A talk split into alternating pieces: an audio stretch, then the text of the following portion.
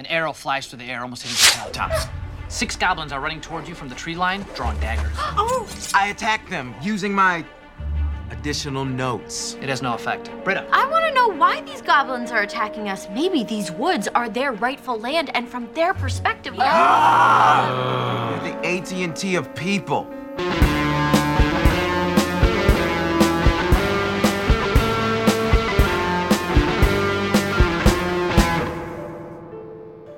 Hej och välkomna till Demonpodden. Podden där vi nu för tiden talar om två olika varianter av en och samma historia, ungefär. Jag heter Kalle Färm och med mig som alltid har jag Björn Waller. Hej! Olof Ekström. Tjena! Och eh, Aron Eriksson som jag brukade säga som alltid, men nu var det ju ett tag sedan. Välkommen tillbaka! Hej, hej. och eh, ja, oss för första gången på ett år sedan senast vi hade ett avsnitt som var riktigt så här jävla dyngnördigt. Rickard Söderlund. Greetings fellow travelers! Och för första gången någonsin, eh, nästan lite oväntat med tanke på hur länge vi har känt honom och hur mycket vi tycker om honom. Niklas Andersson, välkommen till podden. Hallå, hallå. We all meet in an inn. Precis!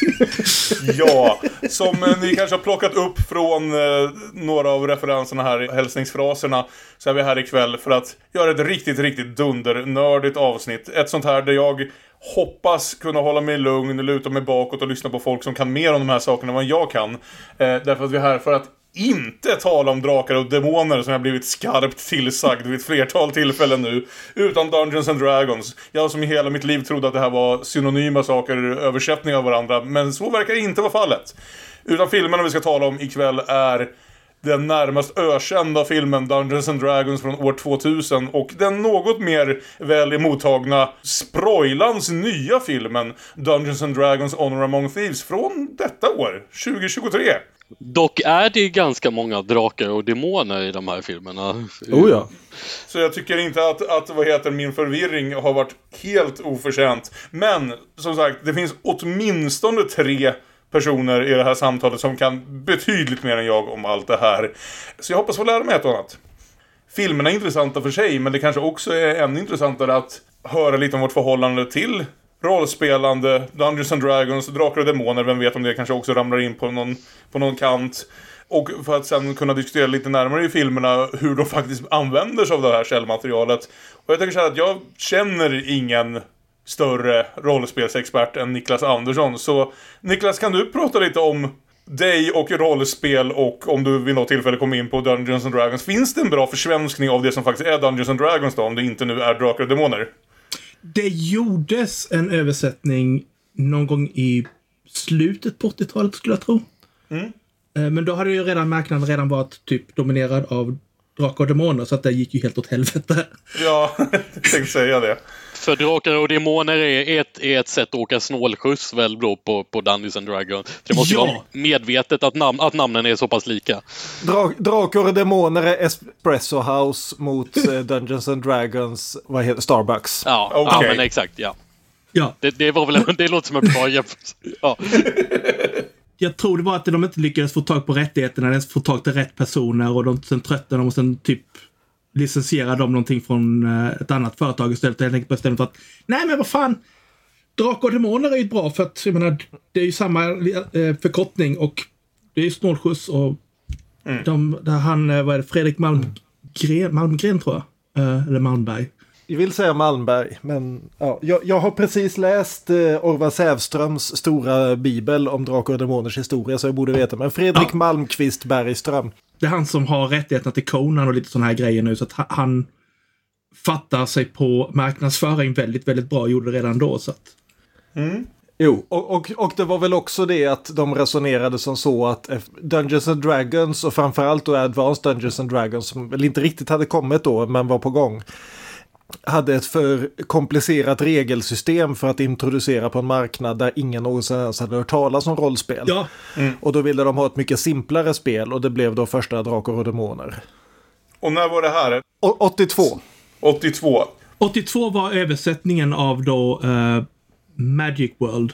Eh, Och sen så kom en utgåva 84 där de hade gått ifrån en hel del och blivit mer lite av ett eget 84 är den här klassiska utgåvan med en kille i, mot grön bakgrund som höjer ett Ja. svärd i triumf. Vi- Vilket, vilket också ingår i den här eh, marknadsföringsgrejen, för det omslaget är från eh, en Elric-bok. Det vore ju kul att gå lite varvet runt och bara höra lite om våra högst, vad ska vi säga, privata erfarenheter med rollspel och om vi upplevde dem när vi var yngre och huruvida vi fortfarande upplever dem ibland nu för tiden. Vissa av er har jag lite koll på men det är ju lyssnarna som ska finna det här intressant. Så återigen, vi börjar lite med Niklas. Niklas, hur länge har du pysslat med rollspel? Du, eller är det ingen spoiler att säga att du sysslar fortfarande en del mer idag? Eh, nej, eh, alltså jag eh, hade en liten paus, men jag började när jag var typ 11. Så det var typ 88. Och då var det typ, eh, började lite grann med eh, Drakar och Demoner, men sen tröttnade jag och så eh, gick vi över till eh, MUTANT istället. Och, och sen så har du plockat upp det igen i, vad ska vi kalla det, i vuxen ålder?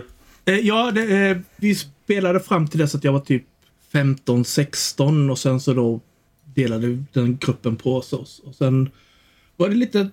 Läste jag lite grann, lite rollspel lite då och då. Sen var det en paus till dess att, vad var det, 2012 eller något. Och sedan därvid Intressant så... att Kalle la in där, vad ska vi säga, i vuxen ålder. Som att man kan ju egentligen inte vara vuxen och hålla på med det här. Mogen, är- mogen är kanske ordet vi letar efter då. Mogen, ja, precis. La, lastgammal. Ja, Och sen dess har du hållit på då kanske främst, främst via internet tänker jag att det har blivit lite svårare känner jag upplevelsen för många av oss att dra ihop saker i person. Alltså, i, ska jag spela eh, fysiskt så är det väl stort sett att typ spela typ en gång per år, kanske med Rickard i sådana fall. Ja, precis. Eh, Jag vet att vi har gjort några kortare försök eh, när, när du har varit och hälsat på men problemet med det är ju att man bor på sådana avstånd att det liksom inte Ja. går att håll, hålla, det, hålla igång en längre Och det är en kampanj. grej som är roligare när det är eh, längre perioder man spelar. Det är, Mm, och mer regelbundet. ja, one-shots är, är kul i sig, men det blir tradigt rätt fort. Tycker jag i alla fall. Om vi fortsätter med våra gäster. Rickard, vad är din historia med rollspelen? Ja, eh, den, är, den är faktiskt ganska lång också. Eh, 14-årsåldern började jag ändå med just drakar och demoner. Med en kanske ganska mer opopulär eh, utgåva som heter då Kronopia. Som jag är otroligt förtjust i själv och har väldigt mycket nostalgi. Jag tycker det är en fantastisk setting. Där allting utspelar sig i en stor, liksom mega, megastad fast med fortfarande fantasy-tema. Och jag höll på med mina barndomsvänner där då. Eh, sen har jag ju också naturligtvis min första smak av just Dungeons and Dragons var ju när jag faktiskt köpte Baldur's Gate på PC. Det här är ju kanske mina, mina största rollspels eh, har alltid varit av datorspelen istället. Och då är det ju verkligen, det har varit alla typer eh, från Baldur's Gate, eh, det som har format den, liksom till Fallout, Arcanum, de här tidiga till liksom moderna rollspel nu med, med Mass Effect och Dragon Age och så vidare. Men just Baldur's Gate och Baldur's Gate 2 som kanske är ett av de längsta jävla PC-spelen någonsin. som också är liksom med, med expansioner då som är verkligen, som är D&D. Och har ju försökt ett par gånger tillsammans med här, men också då när jag faktiskt för första gången hade lite ordentlig inkomst. När jag hade ett ordentligt jobb. Så det första jag gjorde var att gå till en eh, just eh, rollspelsbutik i Kristianstad och köpa in den så populära och älskade fjärde utgåvan av eh, Dungeons and Dragons. Så, som har fått en revival. Ja, som, som då visade sig vara typ ganska allmänt icke omtyckt. Men jag tyckte om den. och köpte då en Monster Manual Players Handbook. Och eh, den tredje boken som jag inte kommer ihåg. Men eh, Dungeon Masters Guide. Och en snygg skärm. Eh, och försökte spela lite här och var med det. Eh, och ja, på, på den vägen är det. Och nu bara, vi har missat lite med Niklas, men Niklas, eh, nu för tiden i alla fall när jag har spelat med dig så har ju du gärna tagit på dig rollen av Dungeon Master och den som styr och bygger upp spelen för oss andra eh, mindre vetande. Har det alltid varit så eller har, har det Alltså, första gången jag spelade var det med en person i min klass och hans bror. Alltså, spelet var kul, eh, men eh, de var jättedåliga. så att det var verkligen, nej, jag kan göra det här bättre själv. Så att, Och sen det var det jag som hade böckerna, så då var det jag som var nästan tvungen att göra det. Det följdes ganska naturligt. De senaste två åren däremot har jag fått spela lite mer. Det, det, det är jättekul. Ja, men vad roligt. Kul att höra. Eh, och Rickard, du känns, är du mer av en spelare än en DM? Både och eh, genom åren. Jag föredrar att spela för att jag föredrar eh, att göra en karaktär och inte styra det. För att just själva karaktären är så central just för det jag tycker är roligt med rollspel. Eh, däremot när jag var i 14-årsåldern så byggde jag mina egna äventyr och, och Dungeon Masterade min grupp då. Eller spelledare som det var. Eh, sen att de inte hade så lång erfarenhet och inte fattade att jag jag ska använda en term nu då som, eh, som används om dåliga Dungeon Masters, att jag railroadade dem något så in i helvete hela tiden. Eh, så att det, det utspelade sig alltid precis som jag ville det skulle utspela sig. Eh, de hade roligt och det är väl någonstans det som är det viktigaste. Du lät, du lät dem inte avvika från eh, ditt spår helt enkelt. Vad de än gjorde så hände ungefär samma saker. Och så, det var planerat. Jag hade, ju för, jag hade ju för fan ritat kartor. Men sen samtidigt att, att när man som 15-åring eh, spelar det så är det jävligt svårt att inte railroada för att Ja. man vet bäst. Ja.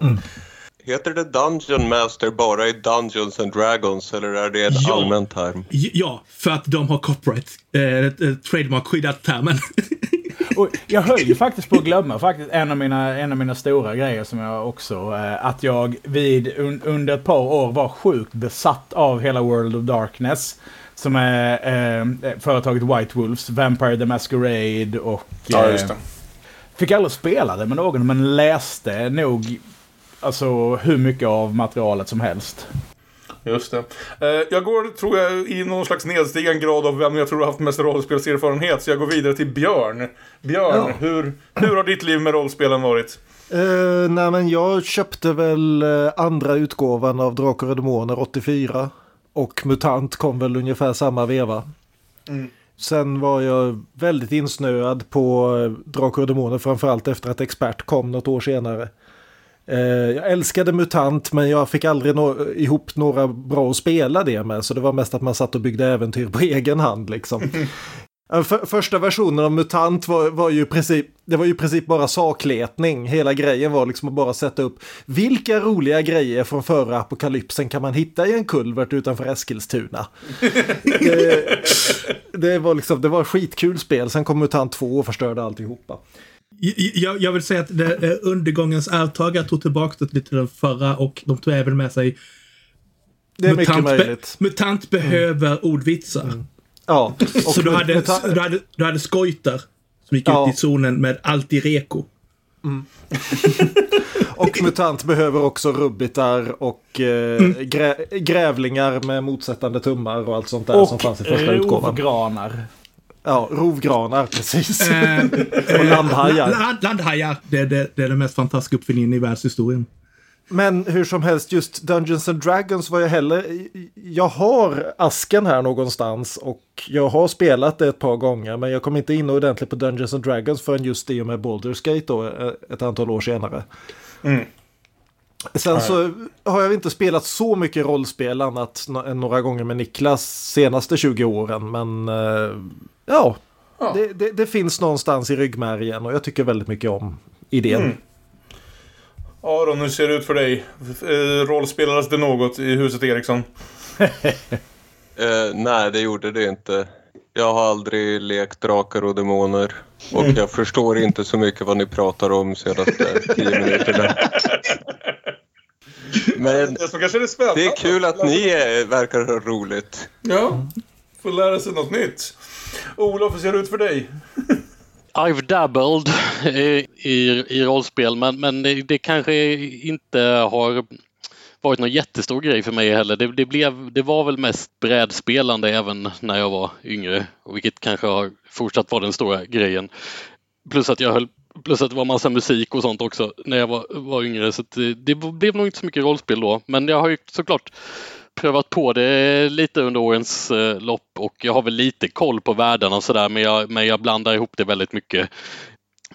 Jag skulle säga att jag eh, visste väl i alla fall att eh, eh, Drakar och Demoner och Dungeons and Dragons inte var samma sak. Men eh, hur långt min kunskap sträcker sig utöver det, det, det, det återstår väl att se. Mm. Eh, jag, jag har eh, eh, jag har gått lite skrivarkurser för Anders Fager som har varit ganska mycket in, inblandad i han var väl rätt så inblandad i Drakar och Demoner på 80-talet. Ja, väldigt, väldigt tidigt. All, Ja. typ all, allra första äventyret skrev han och då var han typ 14. Ja, han var tonåring ja. Jag skulle vilja vara lite elak och säga att han skrev bättre då. Ja, det, men det håller jag absolut med om. Det är, Spindelkonungens pyramid är det bästa han någonsin kommer att skriva. Han har ju fortsatt eh, skriva lite eh, på senare år tror jag skrivit lite noveller som i Drakar och Demoner-världen med om rubbitar och sånt där som jag har läst. Eh, Så att jag kanske kan, den kan, kunskaperna kanske kan komma till pass här nu då äntligen. Precis. Ja, nej, min, min historia är väl kanske lite närmare den som Olof berättar att jag gjorde något tappert försök tillsammans med eh, min bästa kompis och hans lillebrorsa någon gång när man var 13-14. Då var det MUTANT vill jag säga. Det låg även eh, i det hushållet eh, hemma hos min kompis så låg det även en del Drakar och Demoner-böcker. Eh, som jag bläddrade en del i och aldrig riktigt fick grepp om. Han fick DMa de få gånger vi försökte och jag minns att vi hade ett par roliga sessioner men mycket mer än så var det aldrig för mig innan jag, innan jag träffade Niklas och som sagt eh, precis som Björn och Olof kanske har hunnit spela med Niklas vi fick igenom en kampanj där. Den var långdragen. Jag vet inte om vi nådde Niklas eh, tänkta mål. Jag vill säga till, till hans fördel att eh, Niklas railroadade oss inte. Jag tror inte det var sådär du hade föreställt att det skulle utspela sig. Jag har slutat med det faktiskt för att ja, jag märkte det. Jag vill påpeka att jag tog över efter Niklas eh, och railroadade alltså in i helvete. Men Så här i, vad ska vi säga, vuxen ålder. Ja, Ja. precis. mogen eh, ålder. I vårt allmänna klimakterie. Eh, Men mycket mer än så är det inte. Jag har också dataspel, så de har spelat en del, men jag glömmer bort ibland hur, precis hur relaterat det är till varandra. Men det är klart man lär sig en del av jargongen därifrån också och så vidare. Så det har jag väl gjort betydligt mer än vad jag har spelat mer traditionella rollspel. Så ja, från det då till hur Dungeons and Dragons ter sig på film. Det har ju gjorts, kanske har gjorts fler försök än de här två, men de här två är väl, vad ska vi säga, de någorlunda storbudgetförsöken som dessutom har försökt gå upp på liksom riktiga bioskärmar och eh, i alla fall vill försöka se ut som riktiga storfilmer. Jag använder det här, vad ska vi säga, lite skeptiska termer därför att den första filmen vi kommer prata om ikväll, Dungeons Dragons från år 2000 och regisserad av Courtney Solomon. Det ska bli väldigt roligt att höra om någon har några positiva ord att säga om den filmen. Eh, det var en av de tyngre tittarna jag behövt ta mig an. Den är bättre än man minns den. Men visst, det är väl kul även här att eh, se. Är det någon som tänker hoppa in med, med, med framfötterna först och, eh, och, och försvara den här filmen till någon grad? Ja! Ja, går... Ja. ja. Alltså, jag måste säga direkt, alltså, så här, jag, jag mindes den här filmen så mycket sämre än vad den var när jag såg den. Och den är lite, alltså så här, det är okej, det är fortfarande, det är enorma jävla holes och manuset kan man ju liksom så här Alltså man, det är ju, man kan ju kasta ut det från balkongen och det hade fortfarande varit bättre liksom. Eh, men den har guldkorn. Framförallt har Okej. den Jeremy Irons ögonbryn också. jag, jag, jag, jag skulle säga att eh, styrkan i filmen är ändå att eh, det är en film där eh, James Whale hade tittat på den och sagt att nej, det här är för camp för mig. ja jag, jag, jag vill säga två positiva saker om den. Ja.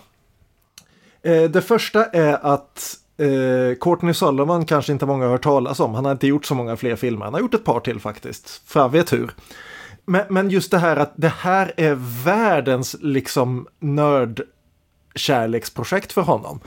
Courtney Sullivan, eh, Solomon förlåt, började alltså som dd spelare redan som tonåring och har hela sitt liv drömt om att få göra en dd film Han började jobba på den här filmen tio år innan den blev klar. Och så blev den förstås det här, vilket är otur. Man kan, man kan inte vara bra på allt man Till, drömmer om till att få hans göra. försvar så Ja. är inte manuset det manuset han ville filma. Nej. För att bolaget sa nej, vi ska tidigare använt manus och så vidare. Han ville göra en annan film än den han faktiskt hade tillstånd att göra. Sen om den hade varit bra eller inte, nej, det vet vi inte. Det Nej. tror vi väl Men- inte heller. Men... Och, och den andra bra positiva saken, eller jag vet inte om det är en positiv sak, men jag tycker det är en anmärkningsvärd sak. Den här filmen kommer ut 8 december år 2000. 12 månader senare så har både första Harry Potter-filmen och första Lord of the Rings-filmen släppts.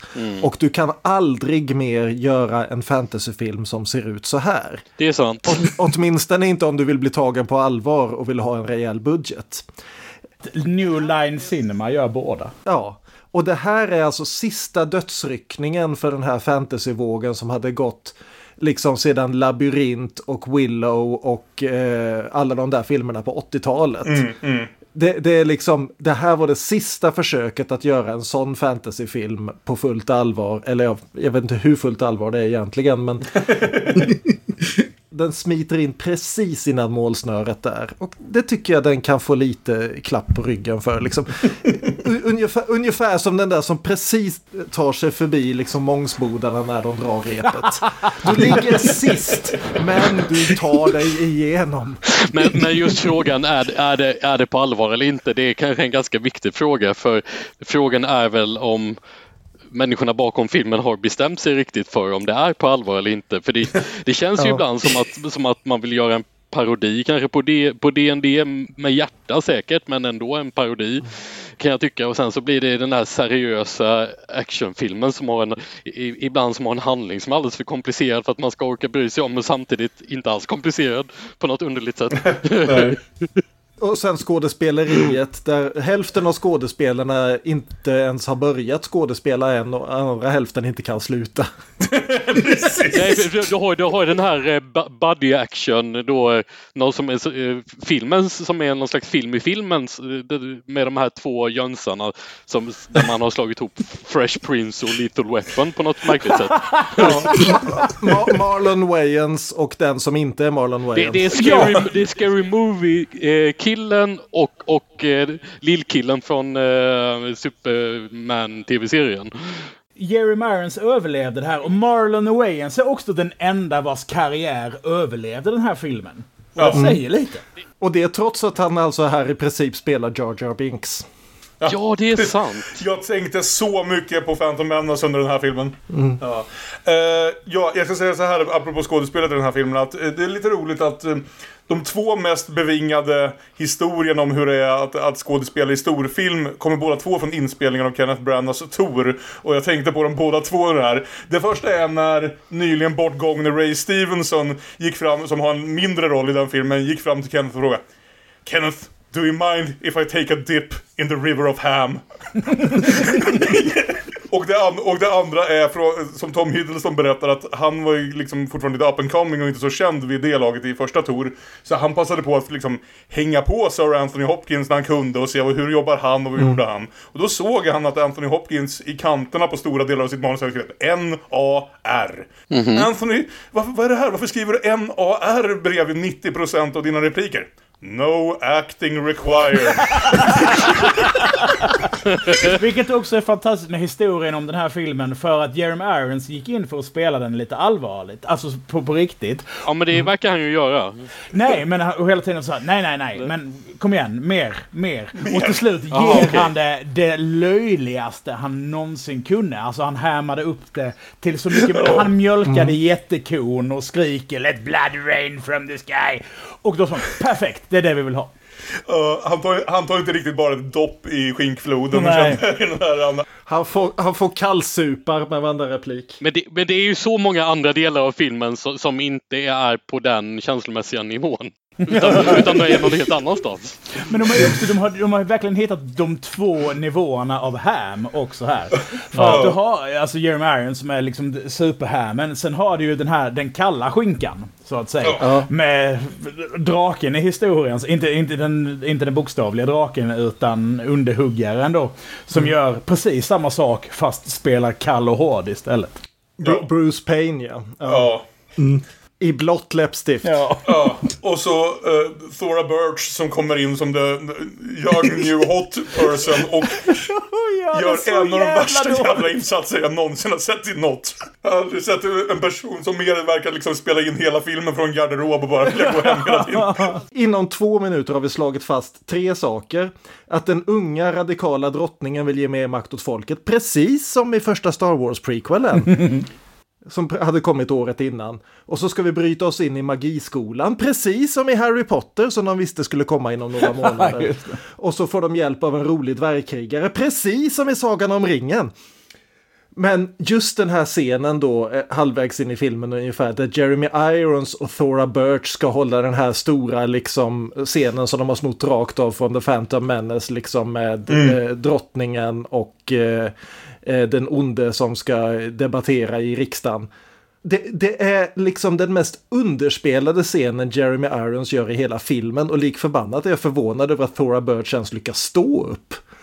För det, hon blir ju blåst av banan och verkar inte ens förstå det. Nej. War benefits no one, Prothean, and I oppose it. But if it is necessary to obtain the freedom of our people, then no cost could be too great to achieve that goal. Do you hear her words? She violates our highest law and then seeks to force us into submission. Också vill tilläggas att den där scenen är väldigt, väldigt snygg. För att den är... De spelade in i Tjeckien och så vidare. Men just alltså, eh, sen är det inspelat i palatset i Prag.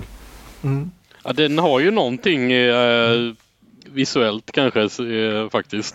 Ja, men fysiska, fysiska platser där du spelar in som inte är green screen, alltså det ger en hel del. Ja. Sen däremot så vill jag ju påpeka att kostymerna i den här kunde varit köpta på Partaj.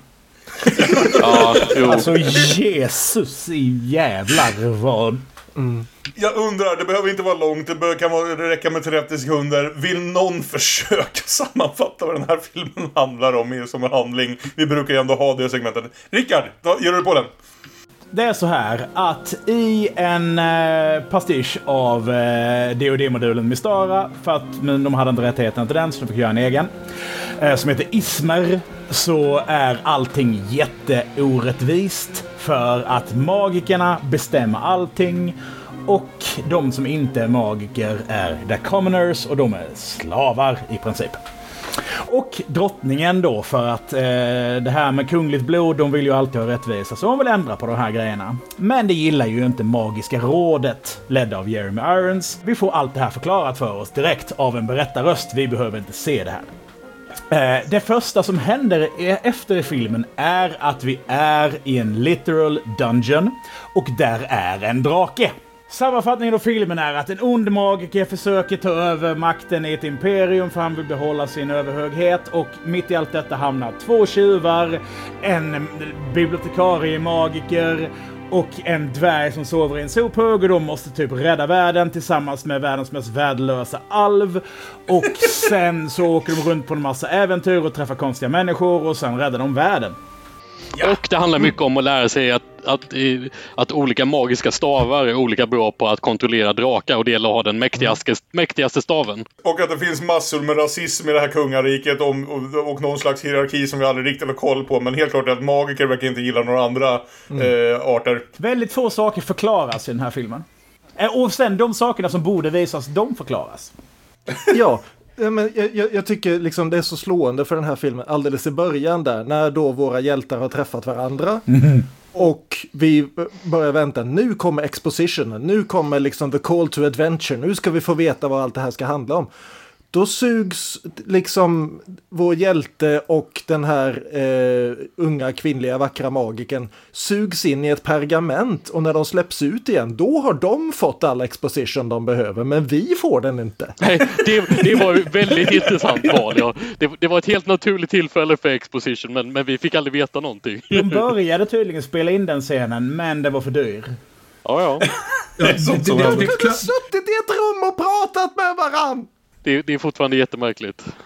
det känns som att du inte hade behövt ha mycket CGI i den sekvensen så att du hade kunnat typ bara sätta dem i ett rum med någon person i en mask eller något. Och när de förvandlades till rök och såg in i pergamentet, det var resten och nu har vi inte råd att köpa en jävla så här Crypt Keeper-docka som kan säga någonting. Jag gissar vilt här nu att eh, Rickard och Niklas såg den här när det begav sig, men för oss andra är det här för första gångs tittning. Ja. Ja, jag, jo, jag såg, såg det nog då. Men sen sagt, Ja. jag har inte tänkt på den sen nu. Nej.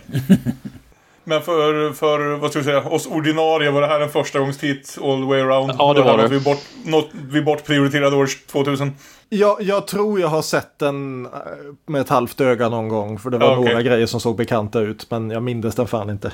Nej, nej, så kan det också vara ibland. Olof och Aron som vi inte hört så mycket från. Har ni några inblickar och känslor kring det här som vi har upplevt ja, för den här poddens skull? Björn började ju gå igenom några referenser till filmer nära inpå. En personlig favorit bland de- dessa referenser var ju repliken Not so talented Mr Ridley. Fantastiskt. Han heter inte ens Ripley men nära nog. Jag gillar det. Jag med. Någon, någon var en Patricia Highsmith-fan här borta i Izmir. Nej, han heter, inte, han heter inte det va? Det var bara en liksom eh, Jo, aktuell han, han, referens. han heter Ridley. Ja, så det är talented Mr Ridley. Ripley är ju eh, referens. I see. Den här filmen har ju en av de här grejerna som jag hatar i fantasyfilmer. Nämligen när alla utom våra hjältar har jättekonstiga namn. Vi har liksom... Alla sidofigurer heter saker som Snails och Norda och Profion och Damodar och Vildan och Xylus. Och så heter, och så heter våra, våra hjältar Ridley och Marina. Precis. Det, det, är liksom, det är som om, om det här var en svensk film hade han hetat Sven-Åke. Reine och och hans kompis Snigel. det har vi ju ändå haft ändå under flera år som barnprogram, men det är ju en annan. Jag gillade också Nordas bröstplåt. Kommer jag ihåg. Fan! Det är så jävla... Det finns en scen när, all, när Tom Baker, Doctor Who, helar eh, Ridley och mitt emellan dem så ser man hennes bröstplåt i profil. Och jag satt och skrattade. Jag skrattade så jag nästan kissade ner mig i min soffa liksom för att det är så jävla dumt. Och hon är också så jävla dålig skådespelare, förlåt. Hon är inte ensam om det i den här filmen, men Nej, Jesus. Och de som har designat hennes... Ja. Yes, ja. Jag hoppas de inte fick jobb igen. Ja. Vart börjar man ens med det här? Som sagt, det är ju... Man plockar lite såna här eh, idiotiska russin ur kakan och har det ändå lite trevligt. Någonting som, eh, som jag satt och tänkte på när, när jag såg den här filmen för att få det hela att bli lite roligare. Var att jag tänkte att ja, men, de, de kanske insåg liksom när de skulle börja spela in den här filmen att karaktärerna var för dåligt beskrivna i manus. Så de sa liksom alla, vi tar en session här och så sitter alla och sätter, sätter ihop sin egen karaktär. Och så gjorde de det och så utan att liksom, och så bara körde de igång och så fick alla, alla skapa sin egen karaktär för att komma in i rollspelsmodet sådär. För att ingen karaktär passar ihop med någon, med någon annan riktigt särskilt väl. Det är fantastiskt. Regissören vill inte railroada, det är dålig stil. Nej, nej, men det här... fantastiska med det du säger är att de faktiskt genuint släppte en modul om den här efteråt där de hade gjort karaktärerna som player sheets. Just. Ja. Tydligen var det ändå en, ändå en kul film att spela in. Mm. Eh, och det var på Rap Party så var det en eh, skådespelare, oklart vilken, som grät ut för regissören att eftersom jag dör i filmen så får jag inte vara med i uppföljaren. Var på då gamla dd nörden som regissören är liksom, förkla- liksom tänkte efter och förklarade. Jag kan komma på nio olika sätt som vi kan återuppliva dig i uppföljaren. Jag är också helt övertygad om att detta var Jeremy Irons som sa detta. Som också får med i filmen för att han precis hade köpt ett slott och behövde pengar till att inreda det. Däremot, det, det finns ju en av dem som faktiskt är med i uppföljaren och det är ju hans henchmannen som dör. Jag kommer inte ihåg vad han heter. Pain. Vi, vi får snacka lite grann om uppföljarna efteråt. Ja, det är två uppföljare. Jag har tvingat mig att se dem. Och, Nej men gode gud Björn, vad gör du mot dig själv? Jag har jag hört gjorde från det. flertalet folk att uppföljaren är ibland en av de mer uppskattade filmerna bland konnässörerna. Konnässörerna är idioter. Ja, nej, för som sagt, vi träffar Vi har en elak trollkarl och hans henchman och den elaka trollkarlen är Jeremy Irons. Och eh, direkt när jag märkte vad Jeremy Irons ro- gjorde rent skådespelarmässigt, vilket är allt hela tiden, eh, på högsta volym, så tänkte jag att det- var länge sedan jag såg en film och tänkte som en gode gud vad jag önskar att jag faktiskt var på en soffa med er jävlar och några öl just nu. Men jag var spiknykter själv igår kväll. Eh, det var ett mycket tråkigare sätt att se den på. Jag skämtade lite grann om eh, James Whale tidigare, men just Jeremy Irons skådespeleri påminner väldigt mycket om uh, personen som spelar Renfield i eh, Frankenstein. Eh, Vänta, inte Renfield. Renfield är Dracula. ja, Drak ja, eh, det, ja det är Dracula. Det är Tom Waits som spelar Renfield Dracula. Jag tänkte fel regissör där. Är det en eh, Bela Lugosi? eh, Ja, Bela Lugosi Dracula, okej. Ja, Renfield i Daniel Whitefry. Han Ja. gör... Ja, han är ju eh, topp tunnor och galen ja. Och, och om vi ska snacka vampyrer och slott och camp och så vidare så vill jag ju skicka upp en liten guldstjärna ändå för en annan birollskådis här. Ja, skojar. Jag tänkte också komma. Richard O'Brien. Som är den enda som jag tycker gör en genuint bra insats i den här Ja. för vad den här filmen är. För han... Precis på rätt nivå. Som också då refererar till hans då, var inte han programledare för just The Crystal Maze i Storbritannien. ja, ja. Och var just, gick i princip in i sin egen karaktär som brittisk programledare, fast som tjuvgillets ledare. Och Richard O'Brien då ska vi ju säga är ju alltså mannen som både skrev och spelade en av huvudrollerna i The Rocky Horror Picture Show. Eh, så jag tror kanske det flest folk känner igen honom. Ja, han var var också ganska nyligen varit i en, bara några, några år innan varit i en annan New Line ja, sci-fi film då, men en genrefilm som jag tycker är betydligt bättre, nämligen Dark City där han spelar ja, en av huvudskurkarna tillsammans med Ian Richardson. Så det betydligt mer lyckad variant av stort överspel i stora, eller produktioner som jag önskar var större. Det är väl ganska taget att alla skådespelare i den här filmen har varit med i mer lyckade produktioner. Onekligen. Mö- möjligen med undantag för, från hon eh, älv, eh, elvan Ja. där med bröstplåten kanske. Det, det, Det har jag inte kollat upp för att bekräfta men... Nej, inte jag heller, ärligt talat. Men jag vill inte heller veta. Det kanske undvika filmerna. Alltså hon, hon har kanske varit med i Law Order SVU. Men eh, Och stoppa in ett vedträ eller någonting så är det samma sak. Hon är med i alla tre Dr. Dolittle-filmerna. ja, men då så. Ja. och hon är med i Megapython vs. Gatoroid. Va? Den har jag sett, den är fantastisk. Ja. Det, det, är ju när Tiffany eh, slåss mot uh, hon vad nu heter. Den, den andra. Debbie Gibson. Som sagt, Tom Baker och eh, Richard O'Brien är liksom lufthålen i en lång, lång, lång smet av dålig CGI här. Ja, jag, jag förstår inte kärleken till Tom Baker om jag ska vara helt ärlig. Nej, men han bara sitter där och är så här, ah, jag är mysig och jag var med i en, Ja. i en serie på typ, vad är det, 70-talet eller någonting och nu är jag bara så här, Han är en trevlig skådis i såna här filmer. Jag tycker nog snarare att han är underutnyttjad i den här filmen. Ja, ja, det är han. Det, hans karaktär är ganska ointressant. Man, man hade Ja. kunnat göra någonting med den. ja, jag har aldrig sett honom göra en intressant karaktär. Då.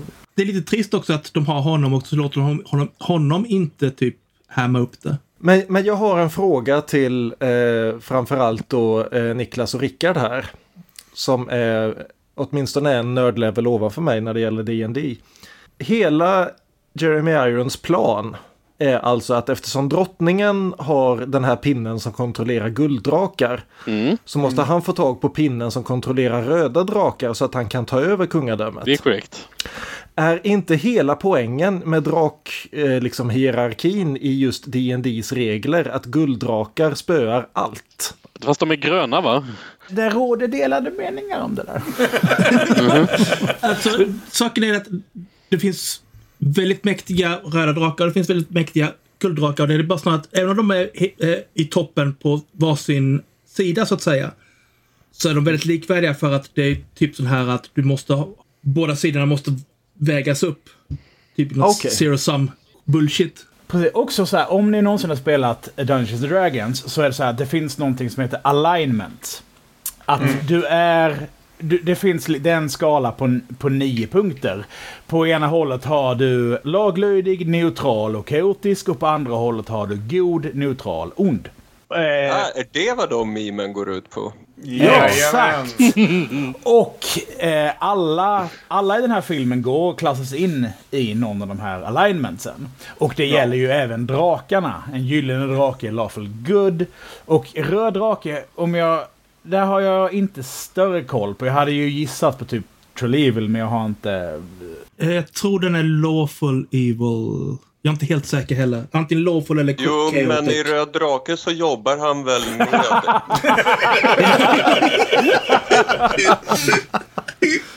Det kör, jag köper den, vi tar den. Det är så, det är den officiella förklaringen. Eh, Men det, det, det jag satt och roade mig med under filmen var just att kategorisera alla rollerna i de här. Och kom just då fram till att hon med bröstplåten är Lawful Evil. För att hon låter dem gå in i slottet själv och sen så dör. Mm. Alltså, så här, det är bara så här, nej. Have fun storming the castle. Vi ska ju kanske stanna vid några sådana punkter och ändå påpeka ett par sådana. Som att jag trodde det, att filmen typ började närma sig sitt slut typ 65 minuter in innan jag tittade på klockan och säger nej det är 45 minuter Vad var det som kvar. hände då? då? Ja, men det är när han får, ungefär där där Marlon, där Marlon dör. De Ja. har kommit tillbaka, de har varit ute och letat efter en grej, de har fått grejen och de kommer tillbaka till slottet. Jag tänkte, men då så, det är väl, det är väl skiten klar snart. Där hade inte kollat närmare på att bara vara en timme in. Och sen måste de ge sig ut på ett nytt äventyr och då är det ju så roligt för det är då de verkligen liksom grupperar upp sig i hela den här om man så vill, klassiska setupen som båda de här filmerna gör med verkligen så en av varje ras och, och vad heter det, yrkestyp typ. Bara det att sen första gången de faktiskt kom fram till en dungeon så fastnar alla de andra i ett jävla gummifält och bara Nej, det är bara du som får gå in här. Och jag bara, så, så hela team-up-grejen av det hela är bokstavligt tror jag 45 sekunder. Där regeln don't split the party och sen har du en Dungeon Master som tvingar fram en split. Men Ja. bara, bara för att komma tillbaka på det hela. Jag vill också bara säga att genuint så tycker jag att när då eh, Snails, Marlon Wayans, hans dödsscen den är ganska brutal. Alltså det är en tone shift Ja. från resten av filmen. Helt plötsligt är det superallvarligt och han är ganska spöad och sen dör han ganska hemskt ovärdigt och allting blir jobbigt. Liksom. Han är sin klass. Marlon är full uh, rogue. Eller så här, nej, är han? Alltså han är tjuv liksom. Han kan inte försvara sig mot en, någon som är många levlar högre så att säga. Marlon är Ja. ju faktiskt typ ändå en av de vad ska jag säga, elementen i den här filmen som sticker ut mer för han... Han är inte tråkig, han är hemsk.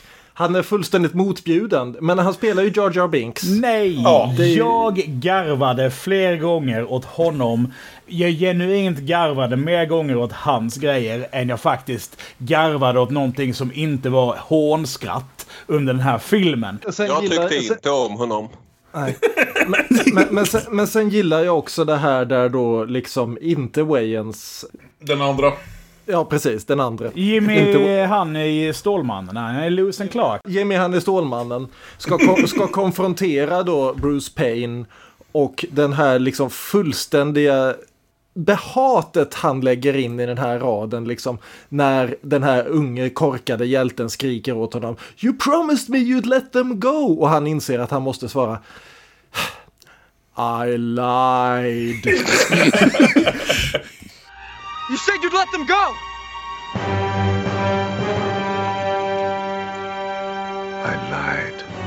Man ser liksom på skådisens ansikte där liksom tio år på dramaskola för det. Det finns en anledning det kallas Cold Ham. Jo. Jag tycker ändå Justin Whalin är en bättre leading man än Chris Pine. Oj! Aj! Hårda ord! Right in the Nu, feelings. nu, precis. Right in the pine. Men ska, men ska vi runda av så att vi kommer till Chris Pine då? jag tror nästan det. Jag tror vi måste runda av. Fan, det var något mer ni känner vill få ut er om Courtney Solomons Dungeons and Dragons från år 2000. En film som det är inte det värsta jag någonsin har sett. De, de allra värsta av filmerna i den här genren är ju bara så olidligt jävla tråkiga precis hela tiden. Ja, den här är bara olidligt jävla tråkig hälften av tiden och sen ganska dum, men roligt dum resten av tiden. Jag vill säga en sak. Jag kan rädda den här filmen med cirka en och en halv A4 dialog. Ja. Ramberättelse. Mm. Fem stycken 13-åringar sitter runt ett bord och ska spela. Yes. Ja, Precis. absolut. Ja. För det är det enda som får den här filmen att funka. Det är om man förutsätter att alla karaktärerna här spelas av personer där hälften är fullständigt uttråkade och bara blivit medsläpade av sina kompisar. Och hälften går fullständigt in i det och har ingen aning om vad de håller på med. Ja, men det stämmer nog. Det, det, var- det var nog lite det jag försökte den känslan jag försökte beskriva med det jag sa innan. Att det känns som att alla har skapat sina karaktärer själva på något sätt. Vilket, vilket roligt nog ungefär vad de nya Jumanji-filmerna gör. Ja, men det är också det som är liksom hela grejen. Alltså, eh, skaparen är ett fan. Det, det funkar. Alltså, jag, jag, jag tycker om den. Också slutet någonstans. Alla flyger iväg som står Ja, nej det är dags. Jag måste gå hem nu. Min ut, mitt, mitt utgångsförbud har liksom... så jag flyger iväg som en liten ljusstråle. Ja, ja. Vid, något, vid något tillfälle som jag känner var när DM fick lika, blev lika trött som jag ungefär så vet jag bara att det kom fram en massa drakar från någonstans. och Jag hade inte riktigt koll på varför eller hur. Men vid ett tillfälle vet jag att det bara var en massa drakar överallt helt plötsligt. Och ett par dungeons. Ganska många drakar, en hel del dungeons. Hade kanske hoppats att drakarna skulle vara lite mer av en karaktär i någon av dessa filmer, men, men man kan inte få allt. Nej. Jag vill också en positiv sak till. Vill jag Okej. lägga till. Ja. Att det genuint, alltså inte, inte fullständigt. Det här är någonstans baserat på en väldigt basic Dungeons and Dragons, alltså en av de första man kallar liksom Mm. settingsen. Men det, alltså rent spelmässigt så ja, det är ganska troget bitvis. Jo, det är det. Oh, så kanske det är. Eh, jag vill också, jo, jag vill också påpeka förresten Bruce Paynes absolut dummaste replik. Just like you thieves. Always taking things that don't belong to you.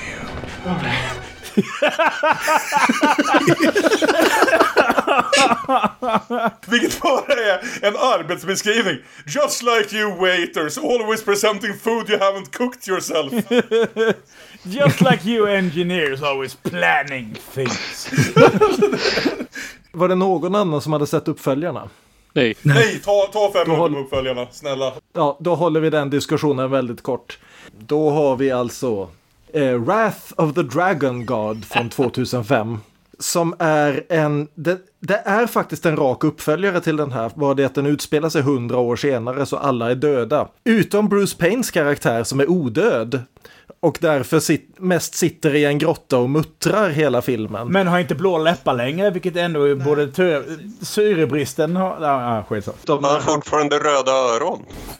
Nej. Det blir han av med i slutet av första filmen. Ja, men, men han sitter mest i en grotta utom när han får armen avhuggen och ser ut som att ja, jag, får inte betalt för att agera det här. Eh, det, det är en absolut en mer tekniskt kompetent film. Det är också en väldigt, väldigt, väldigt, väldigt, väldigt tråkig film. Det är alltså huvudrollsinnehavaren, en herre vid namn eh, Mark Diamond. Någon som kommer ihåg honom. Det är liksom, eh, om vi vill ha Dylan McDermott men bara ha 12,50. Sen kom då Dungeons and Dragons 3, The Book of Vile Darkness 2012. Det är ju en titel alltså. Som inte har någonting med de två föregångarna att göra överhuvudtaget. Och som faktiskt är sevärd. Oj! Jag säger inte att den är bra. Men den gör någonting som inget av de här andra filmerna gör. Nämligen att den har ett player party som där nästan alla är antingen neutral eller chaotic evil. Som då vår unge hjälte som eh, blir, får hela sin eh, riddarorden mördad precis som han ska invigas i de arkana hemligheterna. Måste slå följe med för att leta upp sin kidnappade far. Jag säger inte att det är en bra film på något sätt, men de, den, liksom, den har åtminstone en drive som tvåan fullständigt saknar. Den, det är också liksom något som man inte ofta ser i, i eh, rollspelsfilmer, nämligen att den är väldigt, väldigt, inte bara blodig utan också har mycket naket i sig. Mhm. Var en sån sak. Kan det matcha bröstplåten? Ja, Nej, det kan en- den inte. hade till och med Batman-nipples på sig. Liksom. Och är det någon Skarsgård som är med och visar sig naken? Nej, tyvärr. Det hade ju förbättrat filmen rejält. Jag säger inte att det är en film som är värd att leta upp. Men efter att den första blir fullständigt bizarr och tvåan bara blir liksom vi vet hur en kamera fungerar, ja grattis. Så är trean ändå liksom, det, det känns som en gammal hederlig lågbudget direkt till VHS-film. Bara det att den är direkt till DVD istället. Så ja, Så du säger att trilogin slutar på topp? Det är sällan man får säga det. det, det slutar på topp på samma vis som man kan kalla sig alpinist om man bestiger Danmarks högsta berg. Liksom. Men, 2000-filmen hade ju faktiskt en svensk titel. Aha. Dungeons. Oh, Dungeons bara. definitivt mer lockande. eller som den hette när den recenserades i TV4, Dungions. Och den hade faktiskt taglinen This is no game, vilket jag är ganska säker på att varannan tv-spelsfilm har haft sedan dess. Jag måste säga, ärligt talat, jag tyckte om den mer än jag mindes att jag gjorde. Ja men alltså, den var ju ibland direkt plågsam. Mm. Men den hade ju också en del som var helfestligt. Ja, det var många Och goda hade vi varit tillsammans så hade det varit ännu bättre. ja, Men, men det var ändå helfestlig ibland. Och det, den här nya... Hur festligt är det? Jättefestligt! vi glömde ju nämna det att Richard O'Brien-biten egentligen går ut på att han bara slänger ner honom i en pastisch på alla de mest berömda Indiana Jones-scenerna på fem minuter. Men, men, men. Som också är en precis på det absolut så jävla mycket Dungeons and Dragons. Åh, här är vår lilla labyrint som vi råkar ha byggt här. Runt den här grejen som är jättevärdefull. Ja. Och, och liksom hur mycket har du på upptäcka fällor? Nej, och det är också det som sagt. Det händer ju exakt samma sak i nästa film. Ja, om vi då plockar upp diskussionen igen och rör oss 23 år framåt i tiden till året i år, 2023, och Dungeons and Dragons Honor Among Thieves. För det var ju så här att det gick inte så bra för filmen Dungeons and Dragons från år 2000. Men bara ett år senare som Björn nämnde så hade både Harry Potter och Sagan om ringen hittat sin väg ut på bio och fantasy blev plötsligt jättepoppis igen. Och sen blev det ännu lite mer poppis när Game of Thrones eh, fick premiär tio år senare. Och det var väl här någonstans gissar man som de kom på att ja, men kanske jag försöker oss på det här med Dungeons and Dragons på bio en gång till. Se om de kan få till det lite bättre, lite, lite ny ton, lite inspirerad av den humor som ju har präglat eh, vissa Marvel-filmer och vissa superhjältefilmer och överhuvudtaget storfilmer de senaste tio åren. Och eh, se, se, se om det kanske finns ett sätt att, att göra rättvisa till den här grejen som ändå ganska många människor världen över ändå håller ganska nära hjärtat. Och ja, jag skulle, skulle ha sagt att det väl nästan liksom varenda person jag har stött på tycker att det lyckas bättre den här gången. Men sen träffade jag Aron Eriksson. Eh, det låter som att han inte håller med mig om den saken. Alltså den lyckas ju uppenbart bättre på alla sätt och vis men, men vad är man ute efter som filmentusiast? Vill man bara ha lite mer jämn tjockhet? Är det vad man behöver sommaren 2023?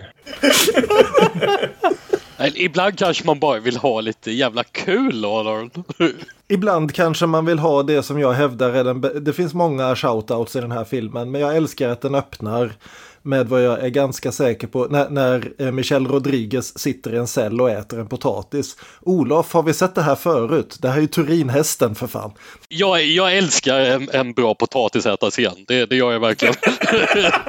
jag, jag, jag är väldigt, väldigt glad att du tog upp det här Björn. Det, det, Det finns, nå- finns något för alla i den här filmen tror jag vi precis har kommit fram Jag till. älskar det inte filmiskt, men nu ska vi inte kinkshamea saker och ting heller. Så jag vill inte gå närmare in på varför jag älskar just det där.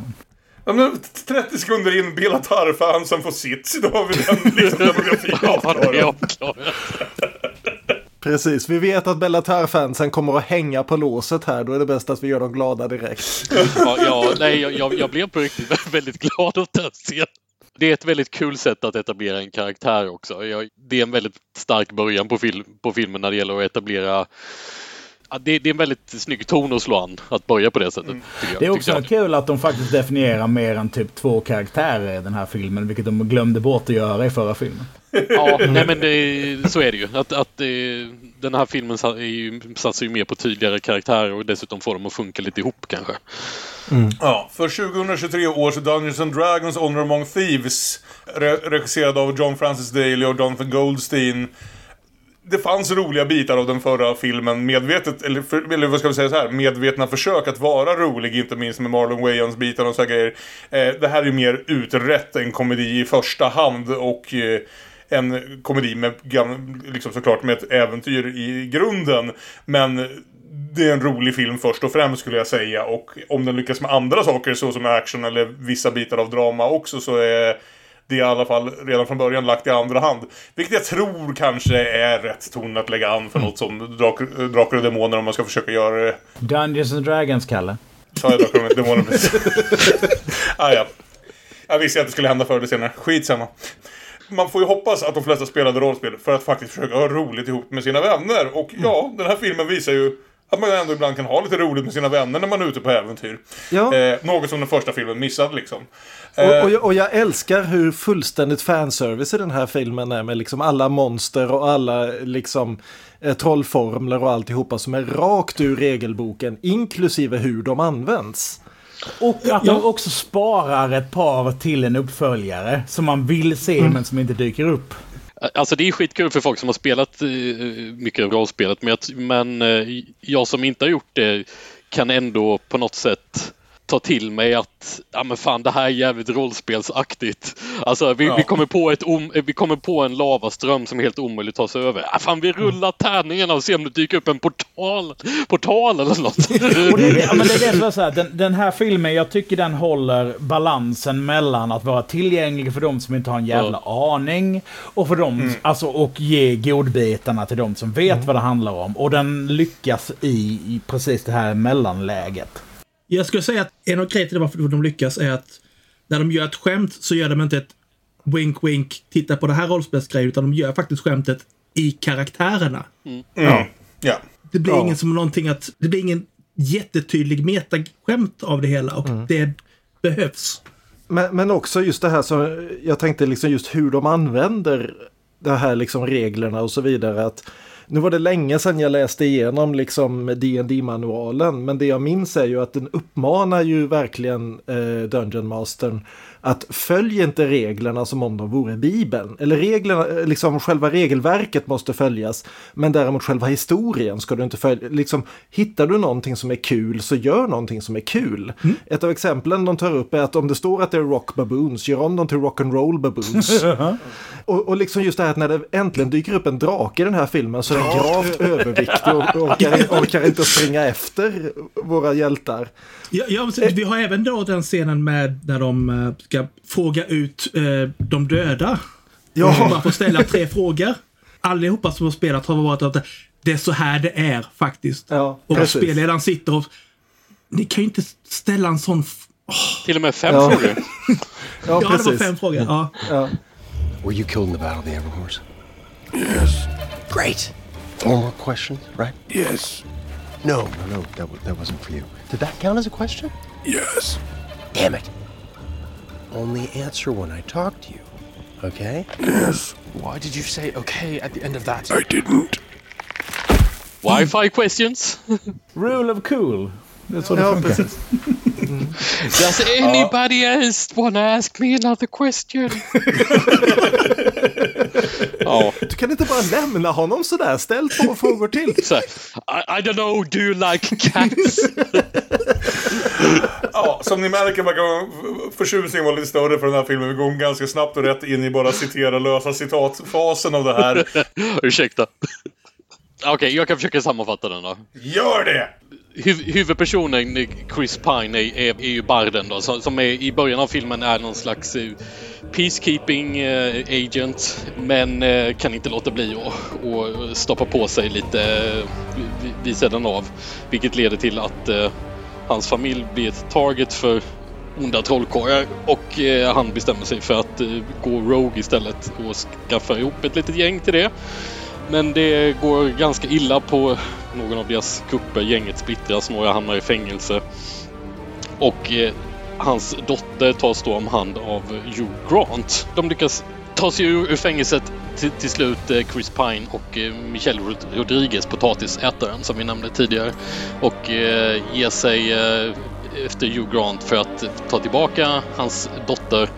Eh, det visar sig att eh, Hugh Grant då har gett sig i lag med de onda trollkarlarna och eh, måste bekämpas.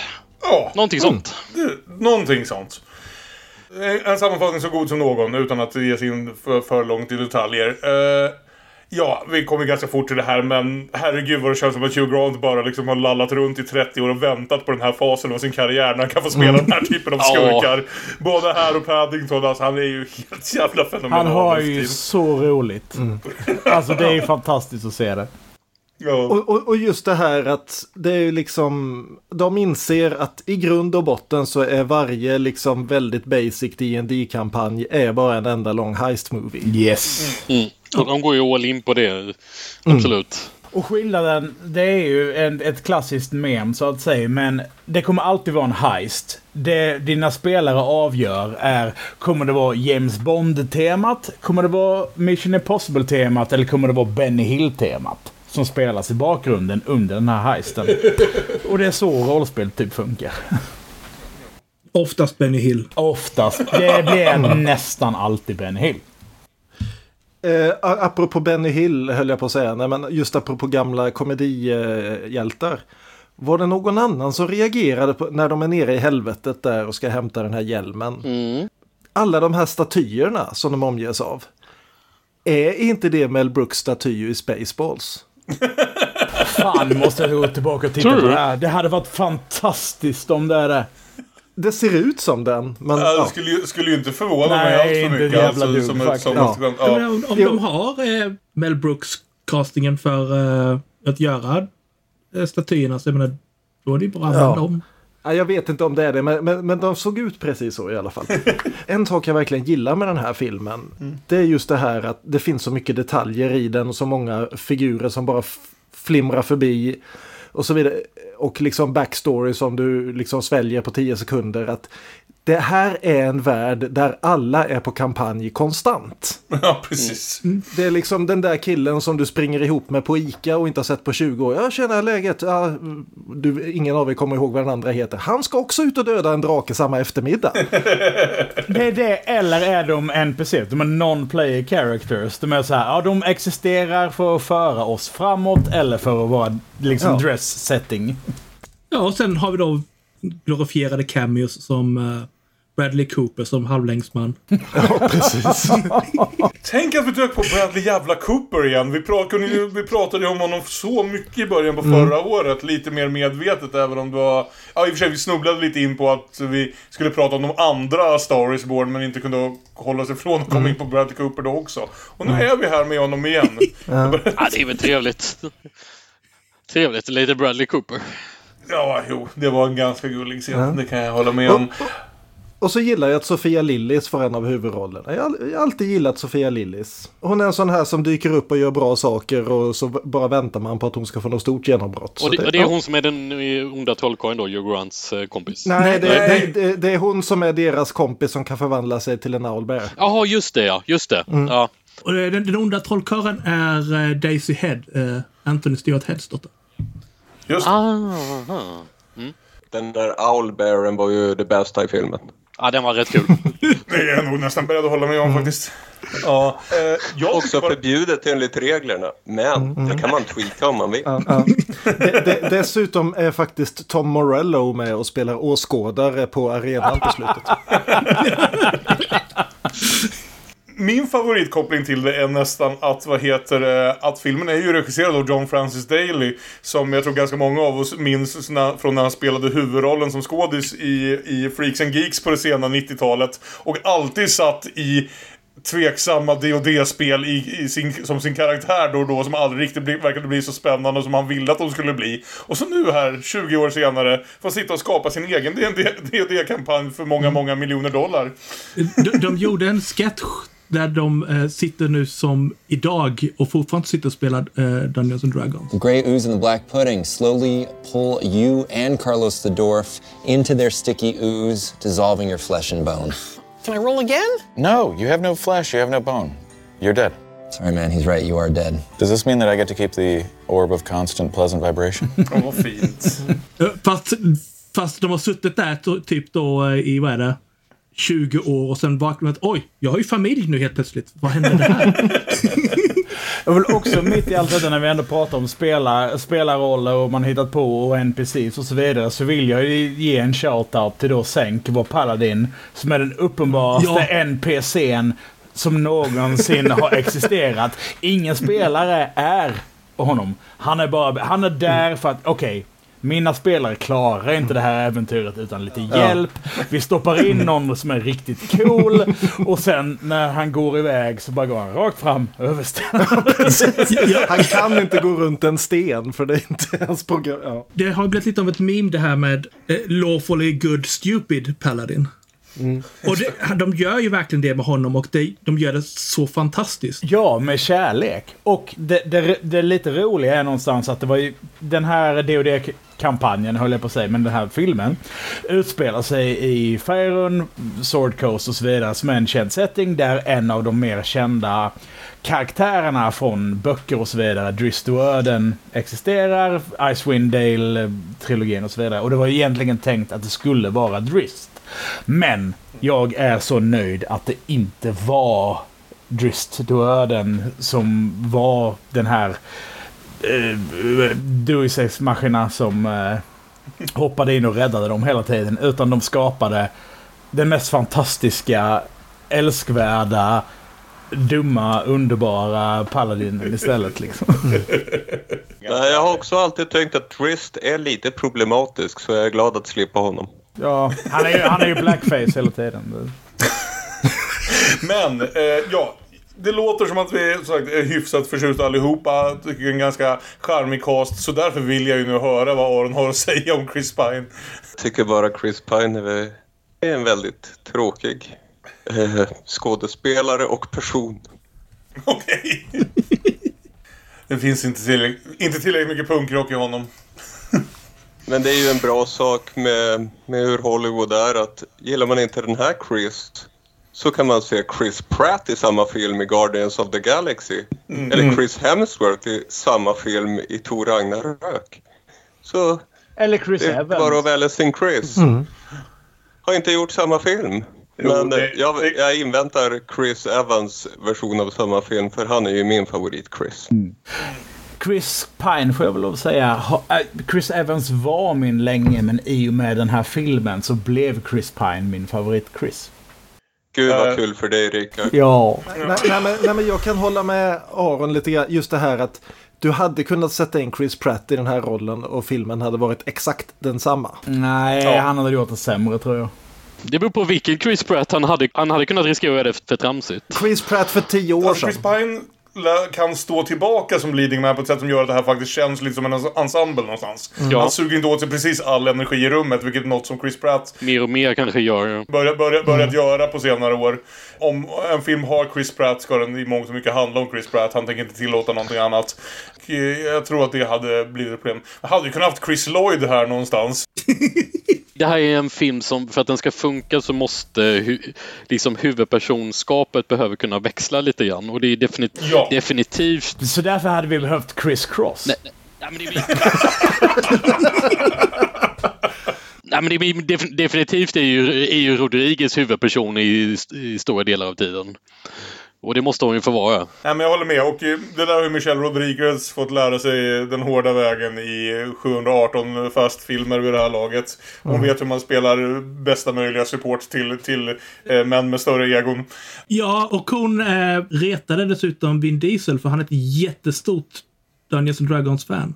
Ja, just det. Hon var i den här filmen och inte han. Michelle Vin Diesel är också med i samma film i Guardians of the Galaxy. Jag vill också bara säga så här. Eh, Michelle Rodriguez är det jag tycker är bäst med den här filmen. Mycket av det är, är lite medelmåttigt, mycket av det är kärlek. Men Michelle Rodriguez i den här filmen är så jävla bra att jag, jag, jag tappade typ. Alltså det här är så jävla kul och så underbart bra och så spelar... Alltså... Ja, i- alltså i en, i en film där väldigt mycket av humorn kommer av folk som, även här, från folk som överspelar, inte minst eh, vår, vår kära Hugh Grant, så vet ju hon hur man underspelar humorn i Mm. precis den här karaktären på ett ganska härligt sätt. Eh, det håller jag ju med om. Hon har många av de roligaste ögonblicken, men de är betydligt mer, vad vi nu säger, un- understated än, Mm. än, de, än de större grejerna som kommer från andra skådisar. Och, och jag ska säga, bara, bara för att eh, nämna potatisen en sista gång, att det, att, att, att det är inte alla som kan äta en potatis sexigt. Alltså, men, men, eh, Eh, och- då har jag ändå sett en del potatisätande i, i- när jag sett eh, östeuropeiska filmer. Vi, ska, vi kommer aldrig att kinkshamea dig för potatisarna, Olof. Det är ingen fara. Nej, men det, det är bra. Jag insåg precis att det finns säkert, bara för att du sa det nu, en hel jävla underkategori med potatis på Pornhub alltså. Ja, ja, du, det blir svårt att låta bli att ta reda på detta nu. Men, Om potatis finns så finns ju de andra rotfrukterna också. Det öppnar ju upp hela jävla växtriket. Helt för, nej, det, det. Jag höll på att säga, vart, vart börjar vi ens med det här? Som sagt, för det är ju inte en film direkt byggd kring sin handling på det viset. Nej. Utan, Det är ju uppenbart att den här bygger handling på ett annat sätt för där får vi 2000 får vi första scenen fängelsehåla och drake. I den här får vi i första scenen fängelsehåla. I sista scenen drake. Och potatis i första. Så det är Dungeons and Potatoes egentligen. Mm. Jag tror det är det man ser. Potatiskällare helt enkelt. Ja, nej, nej, men det är ju inte så mycket handling och det, det är ju liksom efter den här liksom prologen så har vi ju liksom bara en enda långt äventyr där folk springer runt och ska hämta den där grejen som de behöver för att kunna göra den här saken för att kunna ta sig in i det här valvet för att kunna, ja. ja. Och, Eh. och, men, men, men jag gillar ändå liksom svunget den gör det med. Mm. Det, är, det är rakt igenom, det är en film som aldrig går in för att vara mer än bara ren underhållning. Nej. En Matinérulle liksom. Satsa inte för hårt på att vara liksom, vare sig en seriös äventyrsfilm eller att man ska behöva känna några djupare känslor för några Ja. av karaktärerna. Samtidigt, som den inte är så, vad ska vi kalla det, flippant att man aktivt inte bryr sig heller. De är ju ganska charmiga nog Nej. att det liksom ändå Mm. finns någon slags Mm. grundläggande koppling till vad det är som pågår. Vi blir lite om, in, om inte direkt starkt berörda så i alla fall lätt involverade i, i Chris Pines kamp att få sin fru och dotter tillbaka. Ja. Tillräckligt mycket för att, vi, för att vi vill att det ska gå bra för dem liksom någonstans. Det säger du bara Kalle för att du är gift och förälder. Som, eh, jag som inte har sånt kan inte känna för sånt. Vi blir ibland personliga i den här podden. har du inga känslor Aron? Det är så många scener i de här heisterna som verkligen är en sån här grej som en 14-årig Dungeon Master skulle komma på Mm. och sen fnissa i tre veckor tills han äntligen får använda. Precis. Det, och, och liksom verkligen fuska med tärningslagen för att få in dem i just det här rummet där han har förberett den där grejen. Bara liksom den här jävla portal-heisten de kör på den här Ja. diligensen som jag tycker Ja, är det är bland det snyggaste jag sett på bio i år. Ja. Att de gör den klantig dessutom. Och när Ja. de äntligen lyckas smuggla in den här, liksom, de gömmer en portal i en eh, tavla och så smugglar de in tavlan i valvet. Och så är det någon korkad jävla vakt som knuffar till tavlan så att den landar med portalen ner mot Någon, betonggolvet. någon rullade en etta där. Det är ju det som är grejen. Alltså det är allting Ja. ju- det är ju det som är så kul. Ja, Ja, nej, det är sant. Ja, när det går in lite grann på det där med när de ska försöka förklara för folk vad det är de gör i gruppen. Och Ja. eh, Chris Pines, för att I'm, I'm a planner, I make plans. What is it exactly that you bring to this? Me? I'm a, I'm a planner. I make plans. You've already made the plan, so what value do you have now? If uh, the plan fails, the existing plan, I make a new plan. So you make plans that fail. No. He also plays the lute. Holga, not relevant. Trust me, I'm indispensable.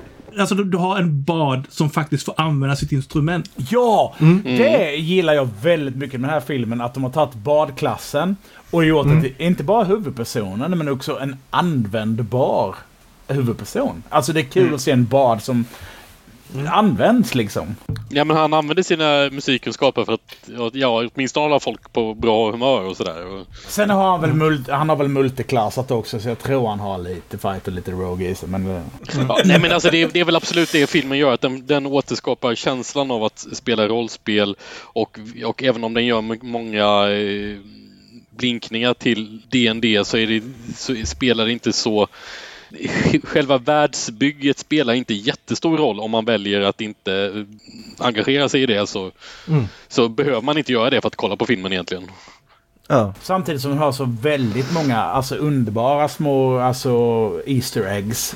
Eh, När de är i labyrinten till exempel att det är deras motst- ett av motståndarlagen är casten från den tecknade Dungeons and Dragons-serien. Som då i Sverige hette Drakar och Demoner när den släpptes på hyrvideo. Ja, vad kul. och att det, man ser dem i bakgrunden hela tiden liksom. Men det är exakt det gänget som springer det här.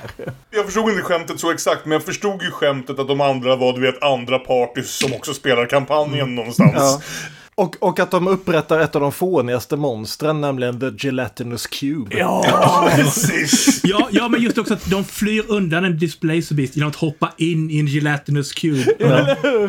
Det, där blev det så jävla mycket meta. Så det finns, och det är så underbart någonstans. För där kommer nörderiet in. Just så här, okej, vilka tar vi? Vi tar Displacer Beasten. Som är i princip Cthulhu fast en panter. Och den kan vara osynlig eller vara en Och spegel. det var den där korsningen av en panter och en venusfälla. Ja, men precis. Ja. Och sen har du en kub av gelé som är frätande. Och så mitt i labyrinten, var min favorit som sagt som kommer till rollspelen mer från, från tv-spelen än från, från, vad ska vi kalla det, att spela med andra personer utan eh, tv-spel. När jävla Mimic-kistan dök upp. Så alla mina Dark Souls, alla mina timmar av Dark Souls bara slog in så totalt. Mimic-kistan är ju då den här som man tror ska vara loot, man hittar någonstans i en labyrint men så visar det sig vara en äcklig jävla fiende En som mun. äter upp en direkt man försöker öppna den om man inte har om man liksom inte kollar före. Också en, en stor, stor favorit som faktiskt går igenom hela filmen också, som också liksom spelar roll i slutscenerna, är att eh, trollformlerna de använder är riktiga dd trollformer och i slutet de två trollformlerna som de två använder, det är Bigbys hand. Som är en av de löjligaste jävla trollformlerna som någon har hittat på. Men det är den som duellen går ut på. Att de använder Bigbys hand, som i princip går ut på att du gör en stor hand av någonting och sen slår du ner saker eller lyfter saker eller flyttar saker. Jag tycker, om jag ska, vad heter det, ställa mig i hörnet med Aron och gnälla lite på den här filmen. Som de flesta storfilmer nu för tiden, men kanske jag kände ännu lite mer i den här med tanke på just för att den har den här komiska tonen. Jag tycker lätt den här filmen hade kunnat vara 20 minuter kortare. Jag tycker Ja. de hade kunnat tajta till, tagit bort något av segmenten, tajta upp hela grejen lite grann och, och fått eh, hela att kännas nå- något bättre. Ganska tidigt skulle Mm. jag säga. Jag, ja, som vi redan vet från den här podden, inte världens största fan av Wha- What Is Face Bradley Cooper. Men, eh, men jag förstår varför man vill ha den scenen där för att ge lite mer bakgrund till Holga. Men det är liksom där någonstans i de segmenten innan vi går in och träffar, eh, träffar Schenk. Som bara någon scen hade kunnat klippas ut helt känner jag. Ja, d- d- Den behöver inte vara 2.15, absolut. Nej. Nej. Var den så pass lång? Det var den kanske? Ja. Det är ju alltid sluttexter som är en kvart nu för tiden också i och för sig. Så den är nog två jämnt innan, innan sluttexter. Man vågar ju inte riktigt göra korta filmer nu för tiden. Det är, det är ju ett generellt problem, det är sant. Alla vet ju att den perfekta filmen är 96 minuter, men det här måste, jag, jag måste säga, det här är den första filmen av liksom de här äventyrs och superhjältefilmerna och så vidare på många år där jag inte har känt det. Vad första där jag genuint var så här, nej jag vill veta precis hur det går jag är okej med detta. Det, det här funkar från början Ja. till slut. De senaste fem åren i alla fall har det verkligen varit så här, "Ah, det här är väl en timme för långt för att det behöver vara. Och Ja. det här är för, första gången det inte har varit så. Ja, vad skönt.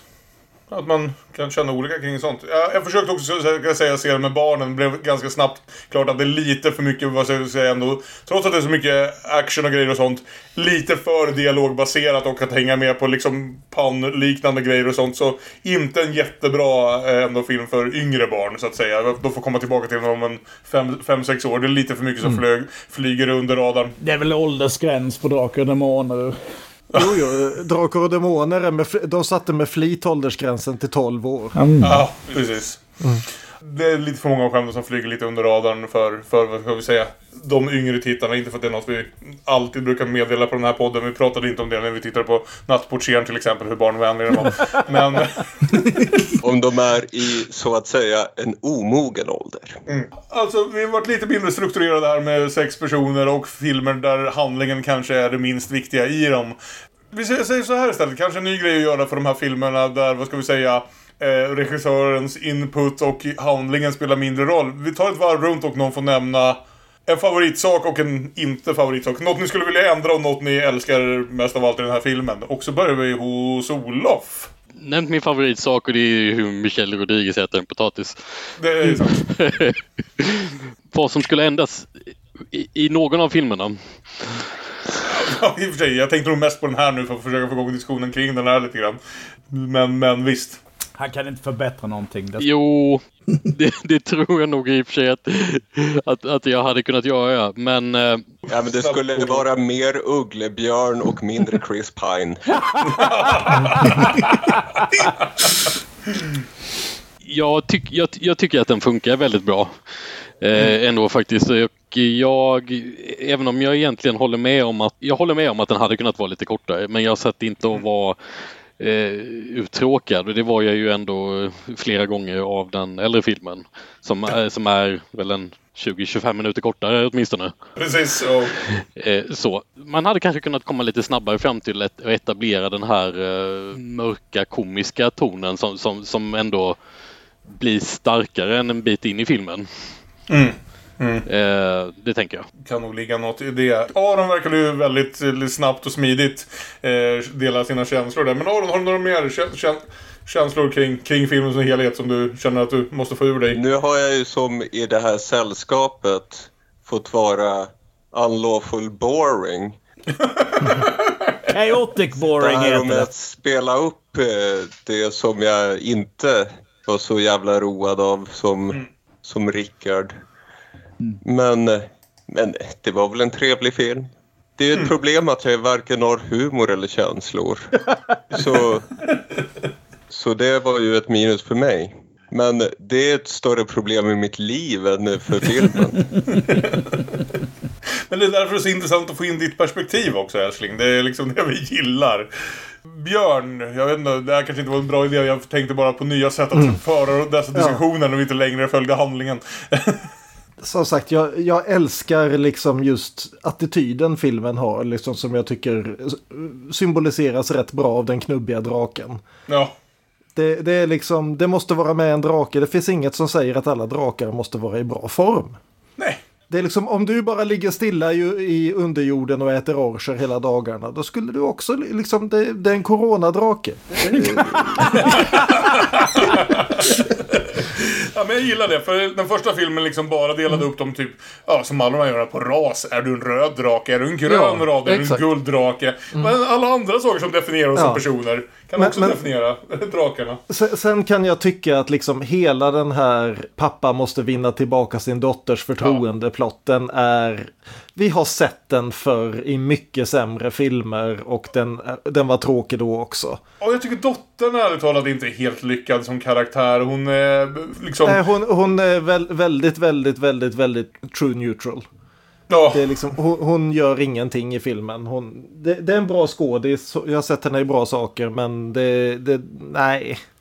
Nej. Barn alltså, de är ett pro problem generellt. Återigen, mer i samhället än i filmen. Ja, för världen överlag. Miljön. Niklas, vi var ute och vi... När jag, när jag frågade dig så var du inte där. Varsågod. Jag gillar väldigt mycket dels tonen och dels även hur de faktiskt använder världsbygget och, in, och använder på ett sätt så att gör att det är tillgängligt. Mm. Det känns inte som att den stänger ute någon. Nej, även det när är det är skämt och sådant. Eh, Och vad jag skulle ändra, jag skulle nog faktiskt ta bort hela Doric Simon eh, romansplotten. Ja. Absolut inte in- tillförde någonting alls och hade noll kemi. Ja, nu sa du något ja. ja det var ju, den var ju Det större faktiskt. Det är ganska typiskt känns det som verkligen. Så här, ja, men vi har Ja. två lite yngre personer i det här gänget. Det är klart vi ska försöka få ihop dem på något sätt liksom. Och, ja. Druiden Doric var dessutom rätt hårt uh, lesbisk kodad till att börja med. Ja, jag blev ganska queerkodad. Ja. Mm, där är jag med dig. Det är sant. Den är ovanligt heteronormativ för att vara en blockbuster i den här Ja. Nej, nej men vadå ovanligt? Men alla blockbusters tenderar att vara väldigt heteronormativa. Ja, men de, de gillar i alla fall att lägga in någon... någon... Ja, nå- någon scen de kan klippa bort ja. Ja, absolut, jo jag håller med. Det är inte bra. Jag bara menar att det var nästan oväntat att jag inte märkte någon, att det inte ens dök upp ens i detaljerna kring, kring just den här. Där man har så många Nej. möjligheter känns som, i alla fall att göra det. Ehm, Och ja, nej. Men den platonska vänskapen mellan en kvinna och en man i centrum. Mm. Är inte Det är det, sant. Fräscht fortfarande. det är inte det skandalöst att det är fräscht fortfarande? Jo, det är skandalöst, men det är bra gjort and I love it. Ja, nej, det håller jag med om. Rickard Söderlund har vi inte varit till än. Du tyckte om, du tyckte om Holga mest. Alltså såhär, okej, borträknat då eh, Michelle Rodriguez som jag fucking adore. Eh, inte bara här, men speciellt mycket här. Många har sagt väldigt bra saker, så om jag måste välja en enda sak så är det illusionsscenen. Jag, jag skrattade så jag höll på att kissa ner mig åt denna scen. Jag tycker det är så jävla roligt. Och det är så bra gjort och det funkar perfekt. Det är en underbar beskrivning. Så Chris Pine som illusion är min favoritdel av den här filmen. Bra val. Ja. Det sämsta med den här filmen är väl också med på det här Åh, stjäla din dotter. Va- Ja. Varför? Eh, för att jag är ond! Jag, jag, jag älskar ju Hugh Grant liksom i den här Ja, rollen, men ja, ja. rollen som så är ju gravt, som sagt, Det- något en DM skulle sätta dit för att vi behöver en skurk. Det finns ingen Ja. logik i, i, i liksom, aha, din, dina polare som du jobbade med många år, nej men nu gör jag så här. Ja, ja, Ja, nej, det, det är väldigt mycket detaljer. Som återigen, man kan ursäkta sånt med som sagt, ja men det är precis vad en DM skulle göra. Att man skulle inte orka skriva dit hela bakgrundshistorien En till hur snabbt han DM kommer... skulle jag säga. Ja, hur snabbt han kommer till makten eller sådana där saker. Men det är Mm. otroligt mycket som liksom, som man kan börja fundera över om man petar på det där en stund. Men... Nu har också- det ju Sasu Tam eh, som helst hjälpte honom till makten. Ja, just det. Också, jag har glömt vilken stad. Är det... Visst är det... Neverwinter. Neverwinter de är. Just det. Vad hände Mm. med alla de andra jävla lordsen i Neverwinter? Det ska vara nio jävla lords. Varför får han bestämma allting? Nej, det fanns, finns bara en lord. Det, det var väl så att eh, då hade det blivit... Eh, de skulle kanske ha en för varje film. Ah, Ah, den nine, ja, precis. Vi, vi, gör, vi gör en Roy Lesney istället för Amber. Så gör vi The Nine Lords of Neverwinter istället för Nine Princess of Amber. Så- Oh, we lost me. Tänk vilken Ja. kamp mellan Winter is coming och Never Winter. Jag börjar förstå varför man helt grottar ner sig i den här fantasy-mytologin. Som sagt, det är så här att eh, bara på en hel tangent som kanske inte har med det här att göra, eller det har inte med det här att göra överhuvudtaget. Men Stephen Colbert har precis fått tag i rättigheterna till Roger Zelazny's eh, The Amber Chronicles och kommer att producera någon form av eh, tv-serie av det här. Och I love them so very, very, very, very, very much. För de börjar just med Nine Princess of Amber. Så, ja. Mina, mina två favoritstunder är dels Hugh Grants Holga-dans när de sitter fast i golvet och han dansar ut och ropar Holga, Holga, Holga. Där dog jag lite grann. Dels det och dels det som vi i och för sig pratade lite om innan inspelningen men som faktiskt inte har kommit med än. Nämligen öppningssekvensen med Jonathan och framförallt skämtet Ja. när vi insåg varför, för att börja med att de ska försöka ha en sån här, vad heter det, möte som de ska försöka komma fram till om de har, ja, om de ska få villkorlig frigivning för att de har betett sig väl i, i fängelset. Men Chris Pine vill inte innan en av domarna, Jonathan, dyker upp dit och vi tror såklart att det är något att Jonathan förmodligen är någon i sällskapet eller någon som han har lyckats liksom muta eller något. Det visar sig att enda orsaken till att han vill att Jonathan ska komma dit så fort som möjligt är att Jonathan är en stor jävla örn som man kan slänga sig på och flyga ut med mot hans vilja. Och det, framförallt ögonblicket, sekunden efter äh, han har kastat sig på den här stora örnen, kastats ut genom fönstret hängandes i klorna och de vrålar efter But we approved your pardon! Ja, men det, det, det- det är också en grej jag uppskattar med filmen. Allihopa är några massiva fuck-ups. Ja. Ja. Och det är det som är, och det är hela grejen med när man spelar de här jävla spelen. Det är ju att alla, everybody fucks up all the time. Det är ju som sagt, det är Benny Hill-temat. Ja, jag, tror, jag tror den där sista kampanjen, vi, eller den enda kampanjen vi spelade ihop till slut bara slutade med att vi dödade varandra allihopa. Jag tror det. Flera av oss i alla fall. Ett par av oss. Lite för dark för en 12-årsgräns. Ja, precis. Det beror på. Vi kan ha dött på roliga sätt dem. If you die in the game, you die in real life. Ask me what happens if you die in real life. My only weakness, physical trauma. Äh, toppen hörni, en några rörigare men roligare diskussioner. Det är precis vad jag väntade mig av denna kväll kan jag väl säga. Innan vi stänger ner butiken för denna gång så ska vi gå varvet runt och leka den leken som vi kallar för Gissa den tredje. Eh, Det är väl traditionellt här hos oss på Demonpodden att vi startar detta, detta segment med våra gäster. Så det är frågan, Niklas eller Rickard, vem känner sig mest förberedd på att rekommendera någon tredje sak som ni tycker passar väl ihop med dessa två filmer om drakar och demoner, som inte heter drakar och demoner? Jag kan ge en som jag Mm. känner ganska starkt för. Att eh, nyligen så på Disney Plus finns Willow TV-serien. Som jag eh, inte hade jättehöga förväntningar på, även om jag älskar filmen. Och blev så massivt överraskad av att det är en av mina favoritserier någonsin numera. Jag tycker den är helt underbar. Och jag vill rekommendera den till alla. Jätteroligt. Jag har inte hunnit fram till den för, ja, som jag väl redan har uttryckt, fantasy är sällan min favoritgenre utan det måste verkligen vara något, något som alla pratar om. Det måste liksom verkligen nå Lord, äh, Sagan om ringen, Game of Thrones Du nivåer av är hype. li- lite starfuckers på det hela. Men Ja. tänk dig helt, helt enkelt att Sagan om ringen träffar Breakfast Club och sen går allting åt helvete. Med George Lucas inblandad. Det förklarar varför det gick åt helvete då. ja, men, nej, nej, nej. Allting går åt helvete redan från början. Och, and it's lovely. Men också med fantastiska fysiska effekter. Är den inte också en del av ditt Dykes in Red Jackets verse? Well yes. nu är det tre helt plötsligt. Det är för jävligt. Räknar du in Die Card då? Annars borde du kanske se den. Nej, det har jag inte gjort. Men har en röd jacka på sig. Det tror jag. Ah. Så det, ja, som sagt, nu är vi tre. Vi har Vi, vi har Adora och vi har flertalet karaktärer i Willow. Niklas, har du något du vill rekommendera lyssnarna? Ja, Godstalk av PC Hodgel. Mhm. Det är en eh, fantasyroman från 82.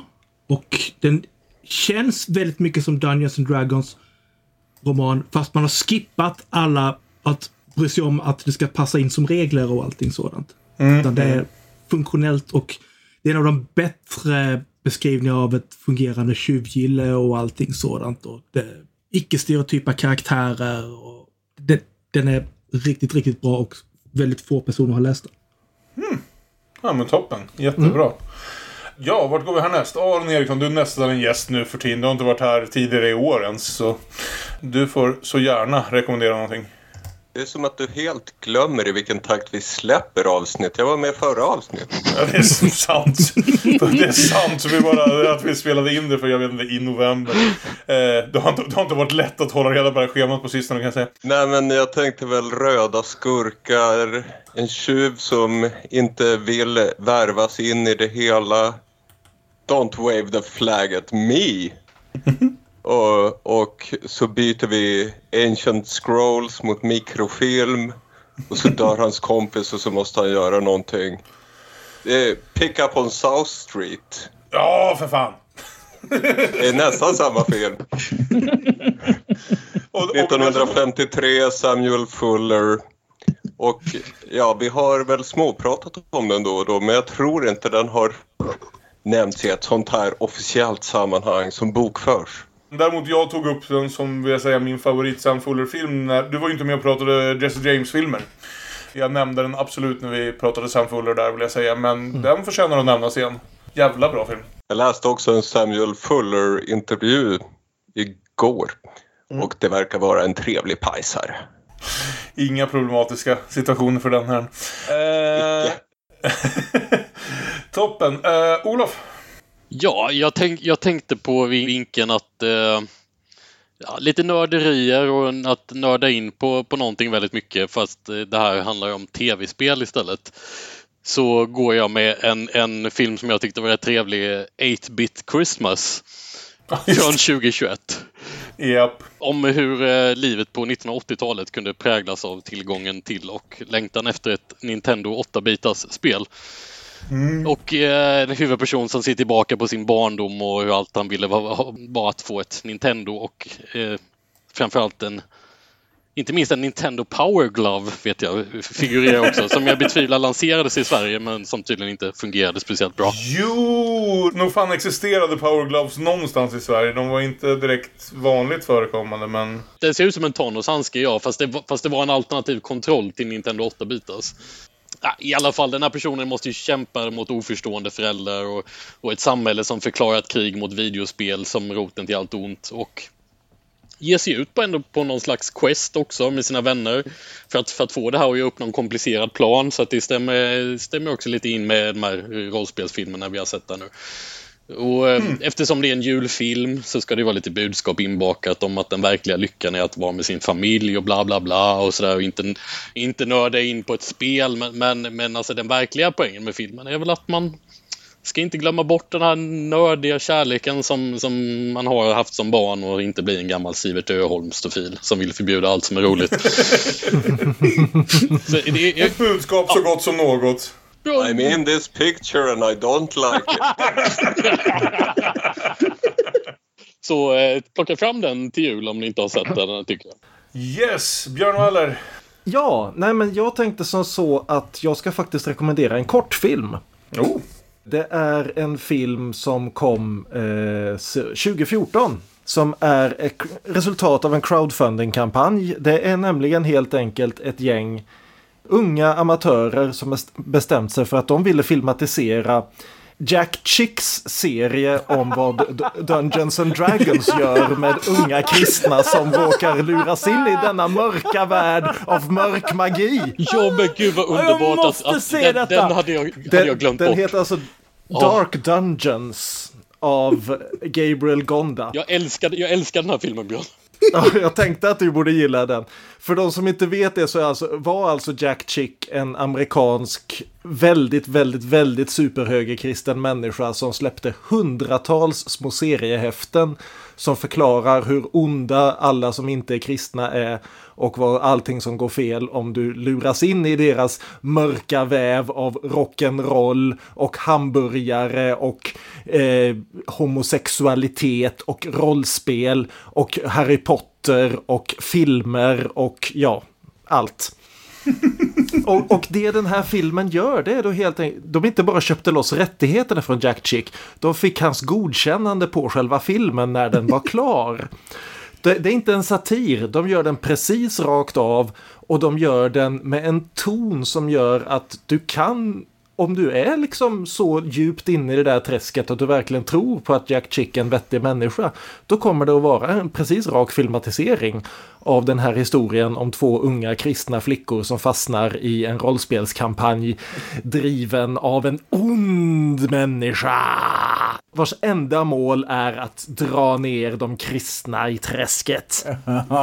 Akta er, vi har Led Zeppelin och Mariana. Ja, precis. Och, och, och det är liksom det är fullständig am- amateur hour, men den, är, den sätter tonen så perfekt. Och jag älskar den här filmen. Den, den finns att se på YouTube i fyra avsnitt. Och jag kan verkligen uppmana folk att lägga 45 minuter på att se den, för det är den värd. Yes, eh, då var det bara jag själv kvar då. Och ja, jag kan säga så här att en, en, en känsla som man kommer på nu när man har suttit här i några år och vi har rekommenderat hundratals filmer till varandra är att jag känner mig så jävla normie ibland. Som att jag ibland bara liksom verkligen följer den jämnaste mallen av filmtyckande och tycker om samma saker som alla andra på som man borde tycka om och så vidare. Jag har en stor hot take som är relaterad till just dessa ämnen som vi har diskuterat ikväll. Och det är min starka, starka övertygelse om att Conan Förgöraren är en mycket roligare film än Conan Barbaren. Jag är helt med dig på den. Du har helt rätt. Du har 100% rätt. Det är fantastiskt jävla kul.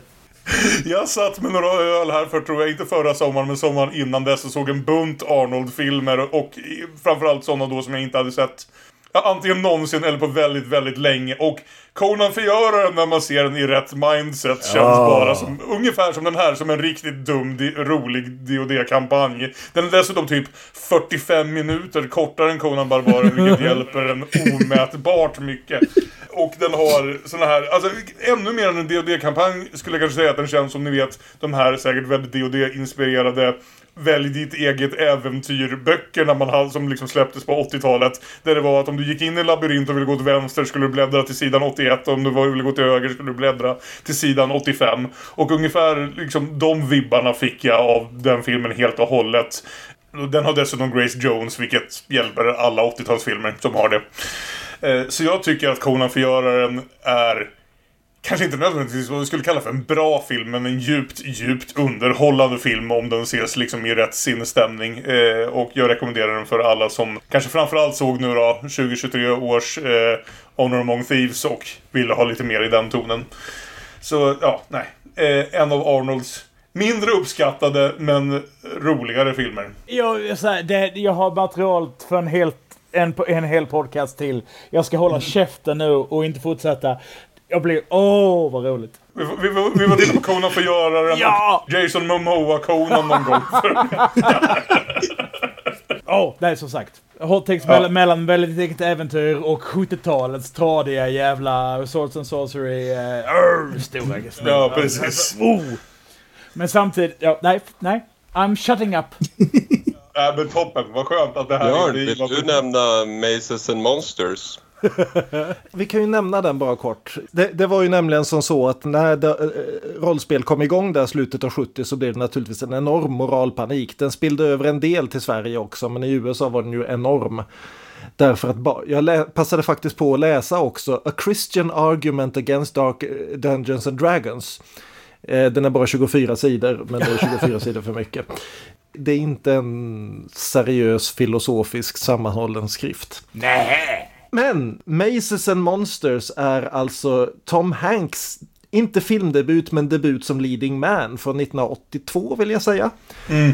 Han är en ung lovande man men han dras in i, den, i dd eh, gänget på sitt universitet och snart gör han inget annat än att spela D&D och snart har han helt och hållet förlorat kontakten med verkligheten. det är en väldigt, väldigt dramatisk tv-film. Och den är inte bra alls. Det är den verkligen inte.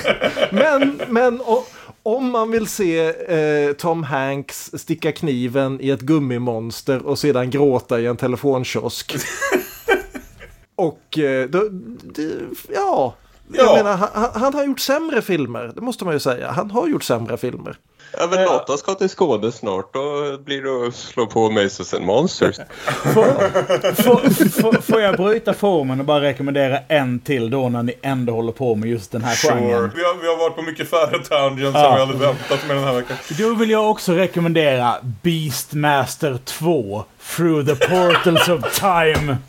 Som kan vara det bästa och det sämsta som någonsin har gjorts. För att bad guyen spelas av producentens son som obviously skipped leg day men fortfarande ska spela en väldigt... Och att de bara så här skippar hela första Beastmaster där en av illrarna dog och nu lever båda illrarna igen. Men illrarna? Ja, det är Beastmaster. Okay, He has beasts. Yes. Yeah, Two sure. of these beasts are ferrets. Fantastiska vidunder. Ja! Som sagt, Beastmaster 2, Through the Portals of Time, kan aldrig rekommenderas nog. Ja, där har ni det. Rekommendationen nog att räcka er hela vägen fram till detta nyår. Nästa gång kommer Fredrik Adelsson tillbaka till podden och vi pratar om två av filmatiseringarna av det som har ansetts vara Ernest Hemingways sämsta roman. Vi kommer titta på att ha eller inte ha den berömda första ihopparningen av Humphrey Bogart och Lauren Bacall. Och den andra filmen som kom bara eh, sex år senare baserad på samma bok, nämligen Michael Curtis The Breaking Point från 1950. En mindre känd film, men inte nödvändigtvis en sämre film. Eh, musik ska det bli, även denna vecka. Och ja. det kan väl framförallt Björn och Rickard tala om tror jag. Ja, eh, vi tänkte väl som så att om det finns, det finns inte många sällskapsspel som kan, om inte helt 100% välförtjänt så ändå med ganska eh, god grund ställa sig upp och säga jag har grundat en hel musikgenre. Nej. Men det kan ju Dungeons and Dragons möjligen hävda just om genren power metal. Så vi ska helt enkelt eh, köra eh, The Last Dragonborn av Dragon Force.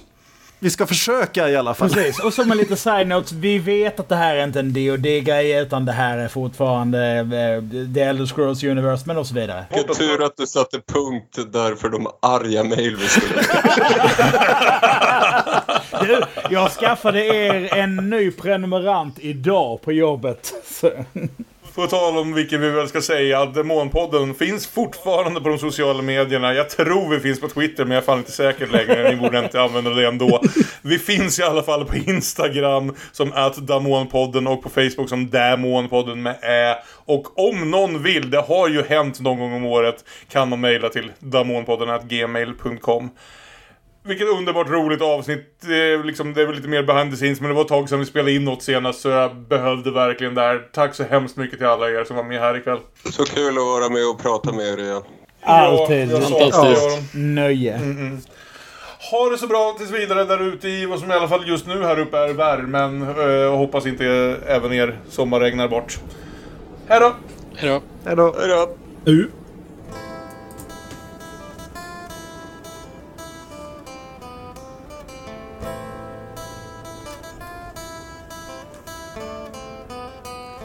Time where heroes rule the earth, the night will fall to our rebirth.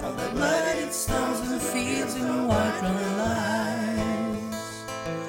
As sun sets now on Tamriel, the wounds we find in time will heal. The dragon soon returns from space and time.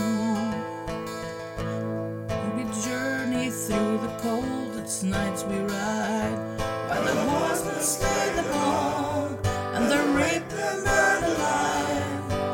Listen to a chanted story written in the wind, the evil comes tonight to claim the prize. I fear the end is coming now. Hold the line, keep strong our ground. Watchmen, steadfast the night will crush them. For the wasted journey to the end. See the soaring eagle fly, see the warriors fight and die. See the lightning crack the sky with the last dragon born. To the mountain we must go. Flash of steel will crush our foes. Through the fires of hell below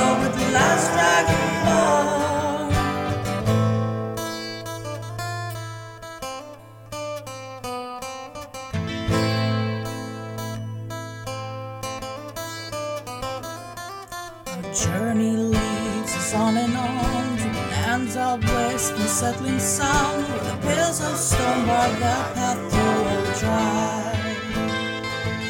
The chants inscribed on ancient walls to scream up and halls, the wizard rides from watchtower in the sky.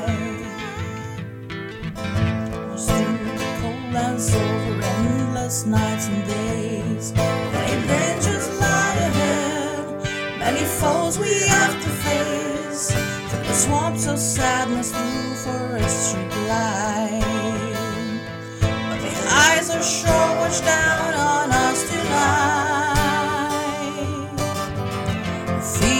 time is coming now. Hold the line, keep strong our ground. Now see the castles burning, our swords and axes are yearning. Through the gods on high we now sail. See the soaring eagle fly, see the warriors fight and die. See the lightning crack the sky with the last dragon born. Through the mountains we must go. Flash of steel will crush our foes. Through the fires of hell below with the last dragon born.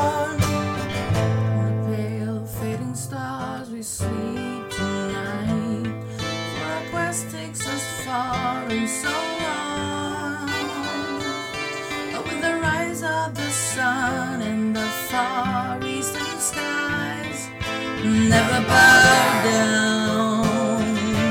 For our kingdom come.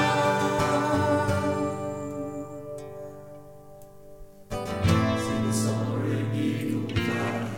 See the soaring eagle fly. See the warriors fight and die. See the lightning crack the sky with the last dragon born. To the mountain we must go. Flesh steel will crush our foes. To the fires of hell below